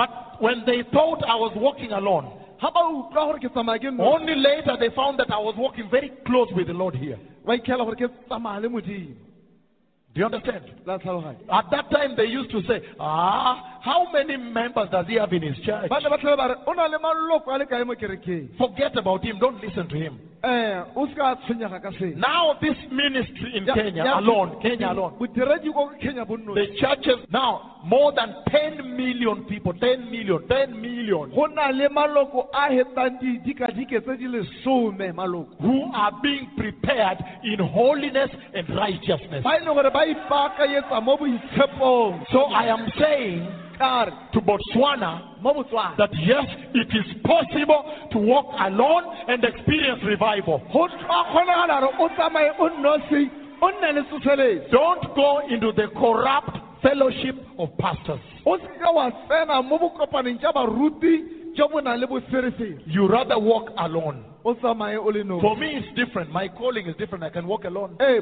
pitso ya me pharologane nna ke itsamaela ke nosi Even you, the sheep, le lona dinku make sure that you don't get the associations that throw you to sin. o seka wa nna le botsalano bo bo go isang ko boleong That is what he meant by bitter herbs. ee eh, ke ke one moro- morogo o botlhoko He's saying we too must suffer the rejection that Jesus suffered. le rona re tshwanetse ra boga pogo ya go itatolwa ga morena jesu Jesus Christ himself, morena jesu ene ka sebele. When he spoke about the midnight hour, ga a bua ka oura ya bosigo gare. what did the Lord say? morena o ne a re That is what I want to handle right now. ke sone se ke batlang go se bua. The Lord Jesus himself, morena jesu ene ka sebele. when he was speaking about the rapture of the church, ga a bua ka go tlhatloga ga kereke. he gave a parable and he said it is like the ten virgins a re go tshwana le makgarebe a lesome. who were waiting for the midnight hour. ba emetseng oura ya bosigo gare. Matthew 25, matayo masome a mabedi le botlhano. Verse 1 to verse 13. ee temana ya ntlha go ya kwa lesome le boraro. Hallelujah. praise the lord. There is a lot of work. Go na le tiro e ntsi to So I always wonder why the corruption in the church. yaanong ke ipotsa gore ke eng go na le tshenyo kana mo kerekeng Why should pastors preach something else? ke eng baruti ba tshwanetse ba rera se- You can just imagine so much work. akanya lebelela gore tiro ntse go le kae There is so much that the church needs to know. go gontsi mo kereke tshwanetseng ya go We cannot finish. Ga re ke ke ra fetse Where is time to say run with man at the feet of the apostle? ke eng yaanong tshwanetse re re batho re tabogelang ka madi mo mao- la- latlhele mo maotong a baapostoli Let man be man. a motho nne motho And let God be God. a modimo nne modimo When he said, Don't worry, what will I eat? O seka wa tshwenyega gore o tla ja What will I drink? ke tla nwa eng What will I wear? ke tla apara eng How will I reach? ke tla tsamaya jang Where will I sleep? ke tla robala kae He who says that ene yo o buileng jalo is the living God. ke modimo yo o tshelang If he can provide, if he can provide for the birds ga e le gore o ka kgona a ntshetse dinonyane that have no granary, tse di senang mabelo how about you, his servant? He will provide for you without corruption. o tla go neela kwa ntleng ga tieso Now, Matthew 25, matayo 25 verses 1 to 13. um temana ya ntlha go ya kwa bora- lesome le boraro Again, verse 1 temana ya ntlha to 13. go ya kwa ga lesome le boraro Matthew 25, 1 to 13. matayo 25 1 itlhela go 13 I am reading Matthew 25, 1 to 13. um matayo 25 temana ya ntlha go ya ko go He says, At that time, the kingdom of heaven will be like ten virgins who took their lamps and went out to meet the bridegroom. fo bogosi jwa legodimo bo tla tshwantshiwa le makgarebe a lesome a a kileng a tsaya dipone tsa one a tswa a ya go kgatlhantsha monyadi Five of them were foolish, and five were wise. a matlhano a one a bo a le diileile mme a matlhano a le botlhale The foolish ones took their lamps, but did not take any oil with them. gonne a diileile a erile a tsaya dipone tsa one a seka a tsaya le leokwane The wise, however, took oil in jars along with their lamps.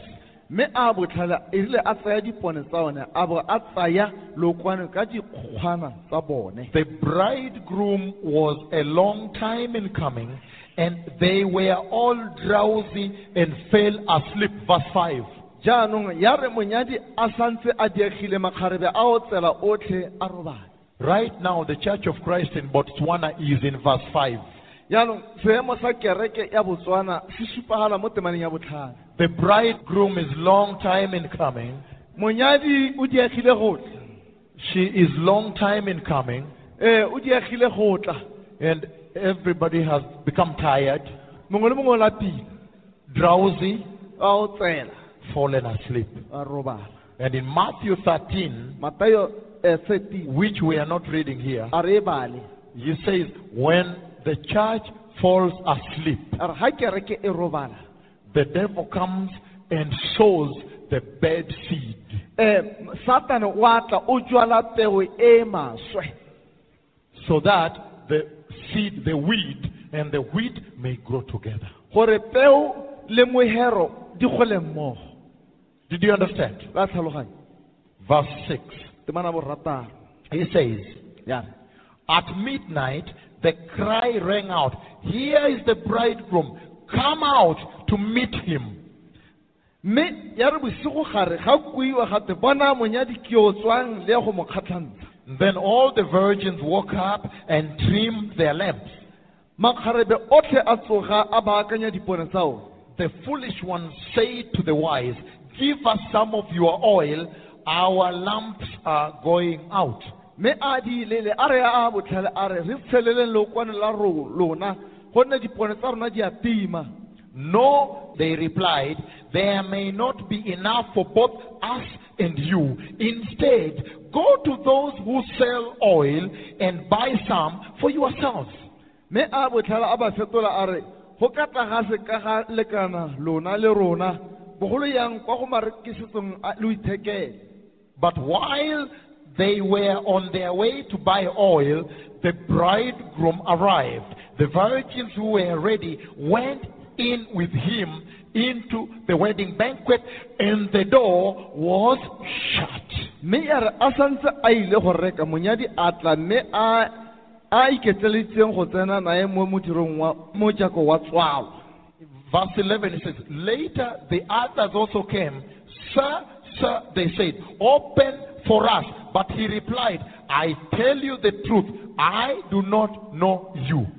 Morago ga tla makgarebe a mangwe a re morena morena re bulele mme a ba fetola re a mmaruri ke a lo raya ga ke lo itse Verse 13, Therefore keep watch, because you do not know the day or the hour. Ke gona disang gonne ga lo itse letsatsi le fa e le nako Everybody focus on me now. yaanong mongwe le mongwe a ntebelele This is very profound. o bona mo go kgethegile This is extremely significant. o bona se ke se- se- se- go a- ke sesupo What is the Lord saying to the church about the midnight hour? yaanong morena a reng mo kerekeng ka nako e ya mosegogare Number one, he is saying sa a re that the groom comes at the midnight hour. Monyadi o tla bosigogare We cannot change that. ga re ke ra fetola seo Number two, he is saying sa bobedi a re that the events, the rollout of events towards the midnight hour um ditiragalo tse di tsamaisetsang ko nakong e ya bosigogare will cause there to be two churches.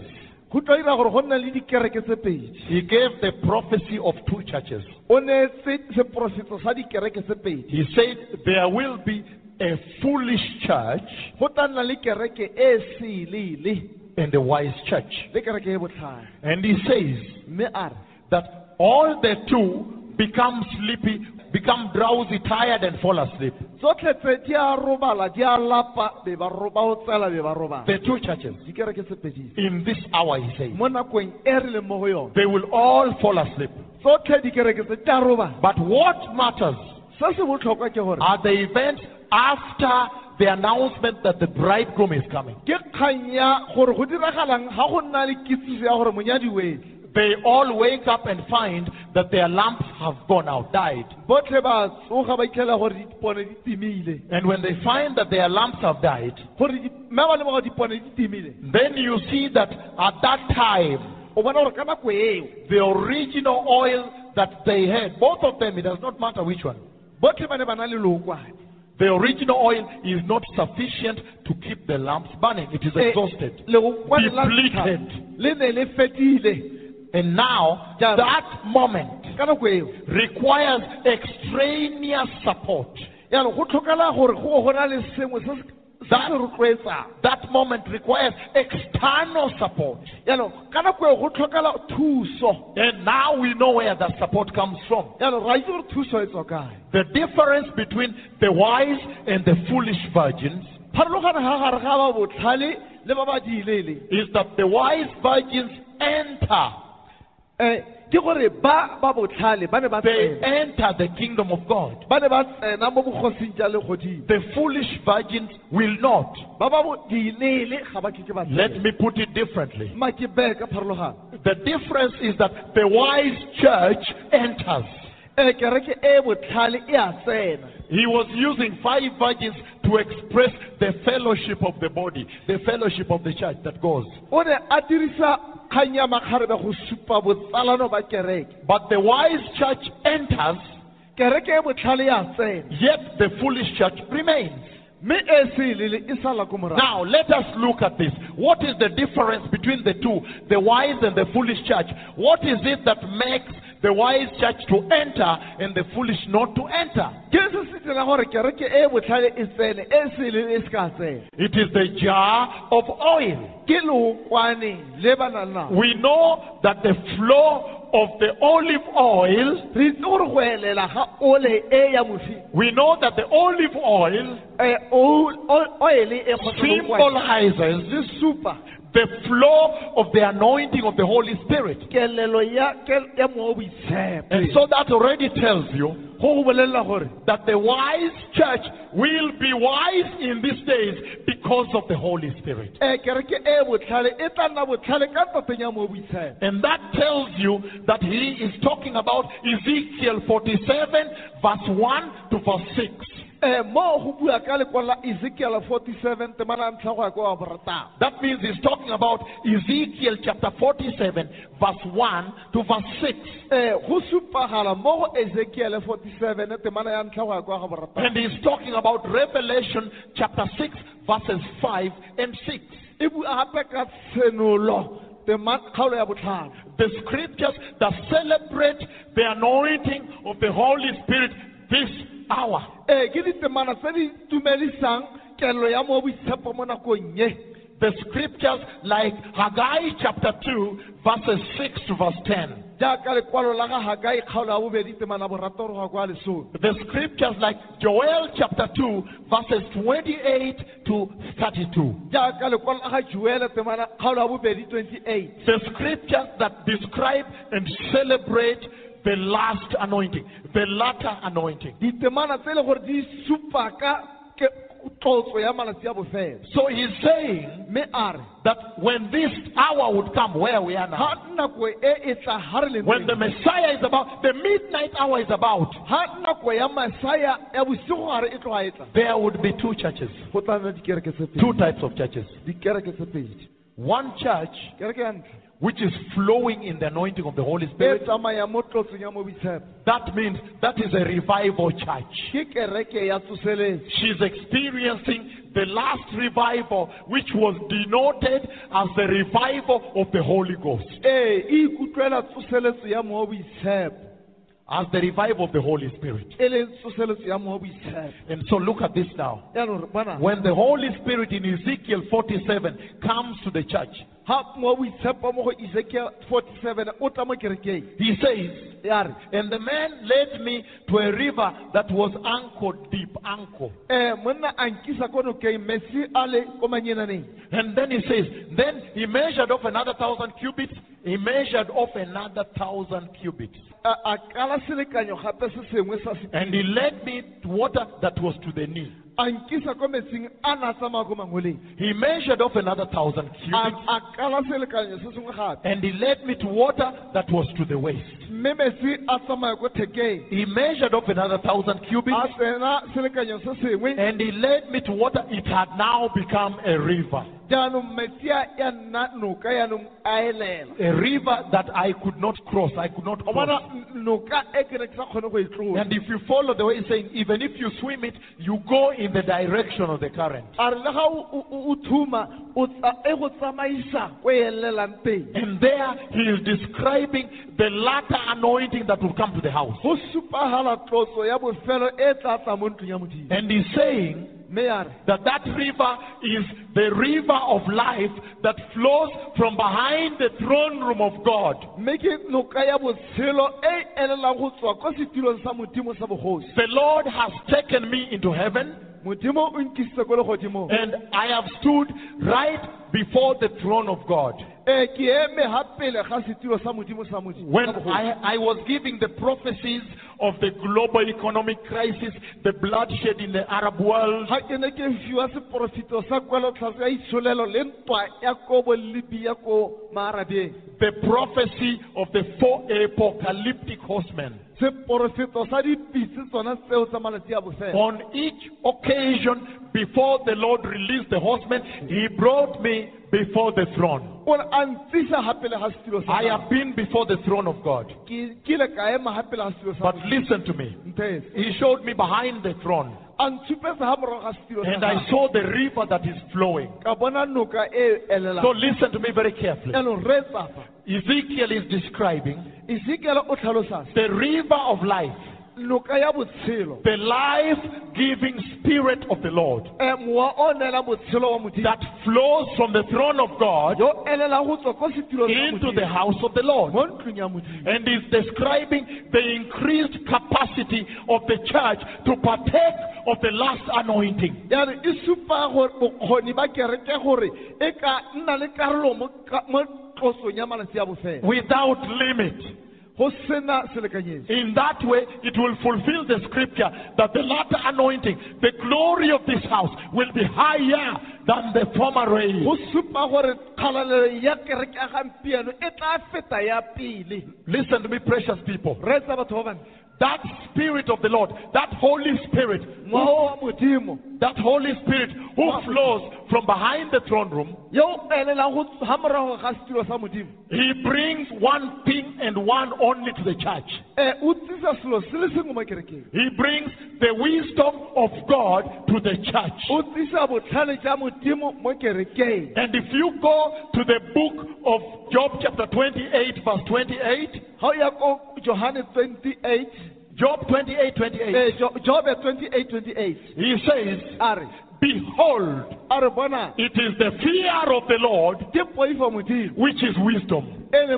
So you can already understand o tlhaloganya gore that when the Holy Spirit comes, ga mowa boitshepo o He brings to the church o tlisa mo kerekeng the fear of the Lord. So you say, o bo o re I cannot do this ga nke ka dira se because I fear the Lord. gore ke poifo modimo Did you understand? Did you understand the difference between the two churches? pharologanye ga gare ga dikereke se pedi The prophecy Jesus gave two churches. seporofeto jesu aga sa dikereke se pedi He said, He said there would be two churches. go na le dikereke se pedi And he said that the first church would be a foolish church. um kereke ya ntlha e tla nna ya sele A church which is in drought. Kereke mo lehumeng A church which does not have the flow. There is no rain. ga gona pula mo kerekeng eo There is no Holy Spirit. ga gona mo boitshepo And the second church kereke ya bobedi would be the wise church. The church that is enjoying the flow of the anointing of the Holy Spirit at this hour. ke kereke e e alolwang um moelelo wa mo boitshepo mo nakong e. And it's so humongous, it is so massive go go tona thata that when the Lord sends me, ga modimo a nthoma there is no more praying. ga gona go ratela When the Lord just brings me in the stadium, then you see cripples, deaf, blind, everybody get up. It's unbelievable. It's tremendous. digole di a emelela Without prayer. go ntleng ga go It is shocking even to me. le nna go a nkgakgamana All he says, you announce on radio before you go. A re bolela pele ga o tsamaya One month, two months before. kgwedi tse pedi pele ga ke ya And I keep telling them, when the Lord will just bring me, then you see a tremendous visitation. um ga modimo a n- o tla bona ketelo e tona ntho But that church has one important characteristic. ene kereke e e na le mokgwa o mongwe o botlhokwa That anointing brings the fear of the Lord inside that church. tlotso eo tlisa poifo modimo mo kerekeng eo So when Jesus was giving the prophecy of the midnight hour, ga jesu a ne a ga seporofeto sa oura ya bosigo gare and then when he shows me now, when the Lord God his Father shows me the midnight clock, eh, modimo a ntshupegetsa watšheo ya bosigo gare the message is clear. molaetsa o papameng He's saying that this is the hour of the Holy Spirit ke nako ya mo boitshepo in the church. But I want to visit another thing there mme ke batla go supa sengwe gape. that the Lord raised regarding the midnight hour. Um modimo o ne a supa ka kgang e ya bosigo gare He raised the fact that there would be two lamps burning in the church. go tla bo go na le mabone a mabedi a tuka mo kerekeng. I know some people have come to Botswana from South Africa, Zimbabwe, Ghana, Nigeria. They have come. ke a itse gore batho ba tsile go tswa ko nigeria ghana zimbabwe south africa. I know they have come from all over. Ke a itse gore ba USA o ka nna wa re? And they have told you, oh, the Lord loves you. modimo wa go rata Just stay in peace. He's coming to bless you. ee o tlo go segofa You must sow a big seed. ee jala peo tona So they have given another message. ba tlisitse molaetsa o mongwe And yet, for me here, Jehovah is speaking with me. morena o bua le nna And he's telling me, run there, tell them to repent and be holy because I am about to take the church. ba bolela gore ba ikwatlhae ba nne boitshepo ka gore ke tloga ke tsaya kereke Two lamps burning in the church. o bona dipone tse pedi tse If you listen to people, ga o reetsa batho sometimes they say, Rabba ah, shaka ndebere shaka rabba rabba rabba. Ramanda- Rabba shaka. Rabba riba, whatever. They say, they say the tongues of the devil. ba bua teme ba re ke ma diteme tsa ga There are only two tongues. go na le diteme tse pedi Either the tongues of the Holy Spirit teme ya mo boitshepo or the tongues of the devil. kapo teme ya ga diabolosi In church, they are speaking false tongues. Mo kerekeng go buiwa diteme tse seng tsone In Botswana. And they are giving false prophecy. ba neela diporofeto tse seng tsone Are you not surprised? a ga le gagamane I was surprised ke ile ka gagamana that the foolish virgins gore makgarebe a di ile were told to go buy oil. ba bolela gore ba o reka leokwane And they indeed went and bought oil. ba tsamaya ba go reka leokwane How can you buy the Holy Spirit? o ka reka jang mo boitshepo Did you understand? Have you understood the message of the a clock? le tlhaloganya molaetsa And he's saying that the foolish virgins, before they go, before the foolish church goes to buy oil, pele ga kereke se lele ya go reka lookwane. They will come to the wise church and ask for oil. ba tla ko kereke botlhale ba re re kopa lookwane. That is what Jehovah describes in Revelation chapter 6, verses 5 to 6. um mo go tshenolo six verse five.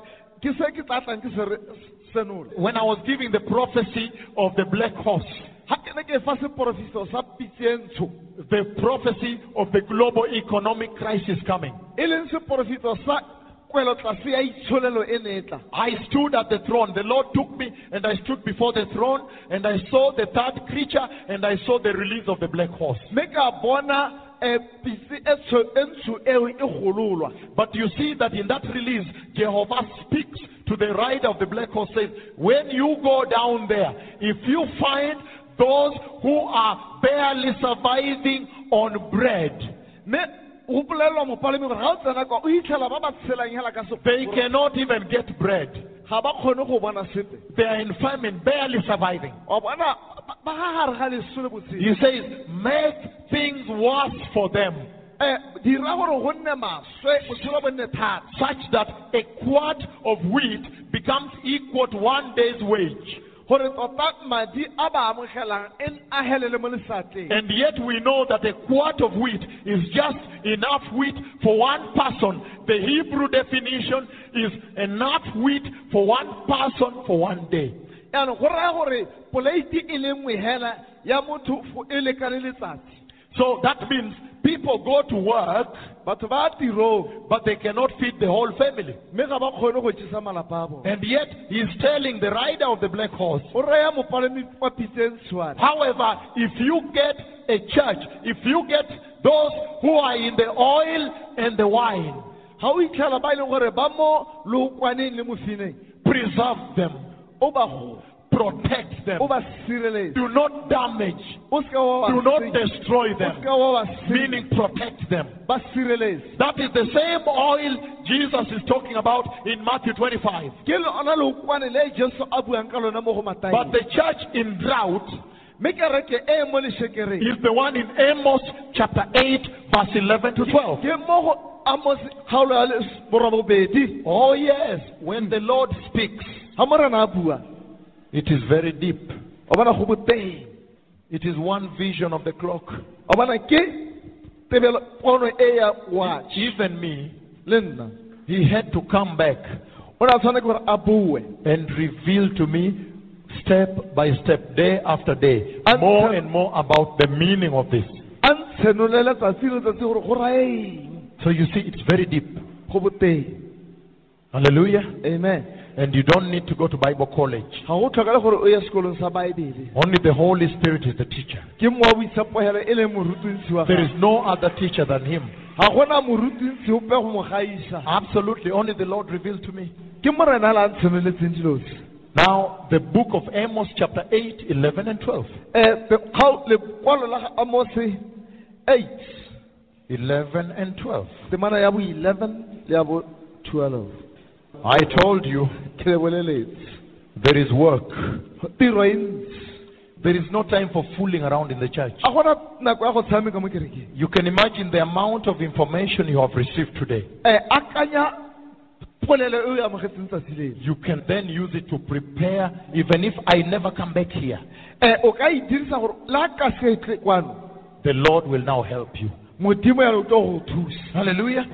Amos chapter 8, 11, and 12. amose eight eleven and twelve He says, ya The days are coming, declares the sovereign Lord, when I will send a famine through the land, not a famine of food or a thirst for water, but a famine of hearing the words of the Lord.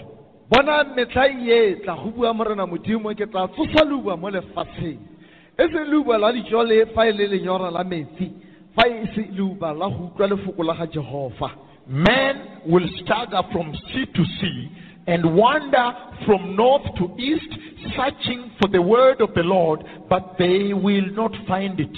ba tla ba tswa lewatleng ba ya lewatleng botsheka le go feta botlhabatsatsi ba tla nna ba tabogela kwa le kwa ba lefoko la ga jehova mme ga ba kitla ba le bona What is he saying there? A reng gone In Matthew chapter 25, verses 1 to verse 13, matayo 25 kga- temana ntlha go ya ka go bo 13 when Jesus spoke about the midnight hour, ga jesu ane a bua ka oura ya bosigogane we see that he centralized the Holy Spirit. o bona o- re bona a supa mo boitshepo. In other words, he was telling us ka mantswe a mangwe o raya a re that the Holy Spirit is the one who has been delegated with the responsibility of preparing a glorious bride and presenting. mo boitshepo ke ene a neetseng boikarabelo ba go baakanyetsa kereke And then you find him saying o itlhela gape that, however, there will be the danger of plunder. Eh, ee mme jaanong go tla nna le kotsi ya tshenyo The anointing for preparing for the coming of the Lord. Eh, ee go na le go baakanyetsa go tla ga morena The foolish virgins go to beg. ee ba ba diile ba go kopa The wise virgins refuse. Ba ba botlhale ba ga Meaning, go raya gore preparedness cannot be shared. go raya gore go ipaakanya ga go kgaogangwe You cannot say, Come, let me share with you, so we prepare together. That is one thing you see from there. wa bona le bona sengwe And you also see the apportionment of the anointing of the Holy Spirit by God is very person specific. Wa bona go neelwa ga mo boitshepo go lebagane le wena ka sebedi The apportionment. ee neelo eo kgaogano He decides what level to give this one, what level. You cannot share. ee wa ene ke ena a buang gore o tla go neela go le kae ga ka ka le neela go le kae But then he gives the prophecy of the two churches. Mme jaanong o neela seporofetiso sa dikereke tse pedi The wise church receiving the flow from the throne of God of the wisdom of God. kereke botlhale leng gore amogela botlhale go tswa go And then the foolish church that is in drought, le kereke selele mo leubeng that is in famine.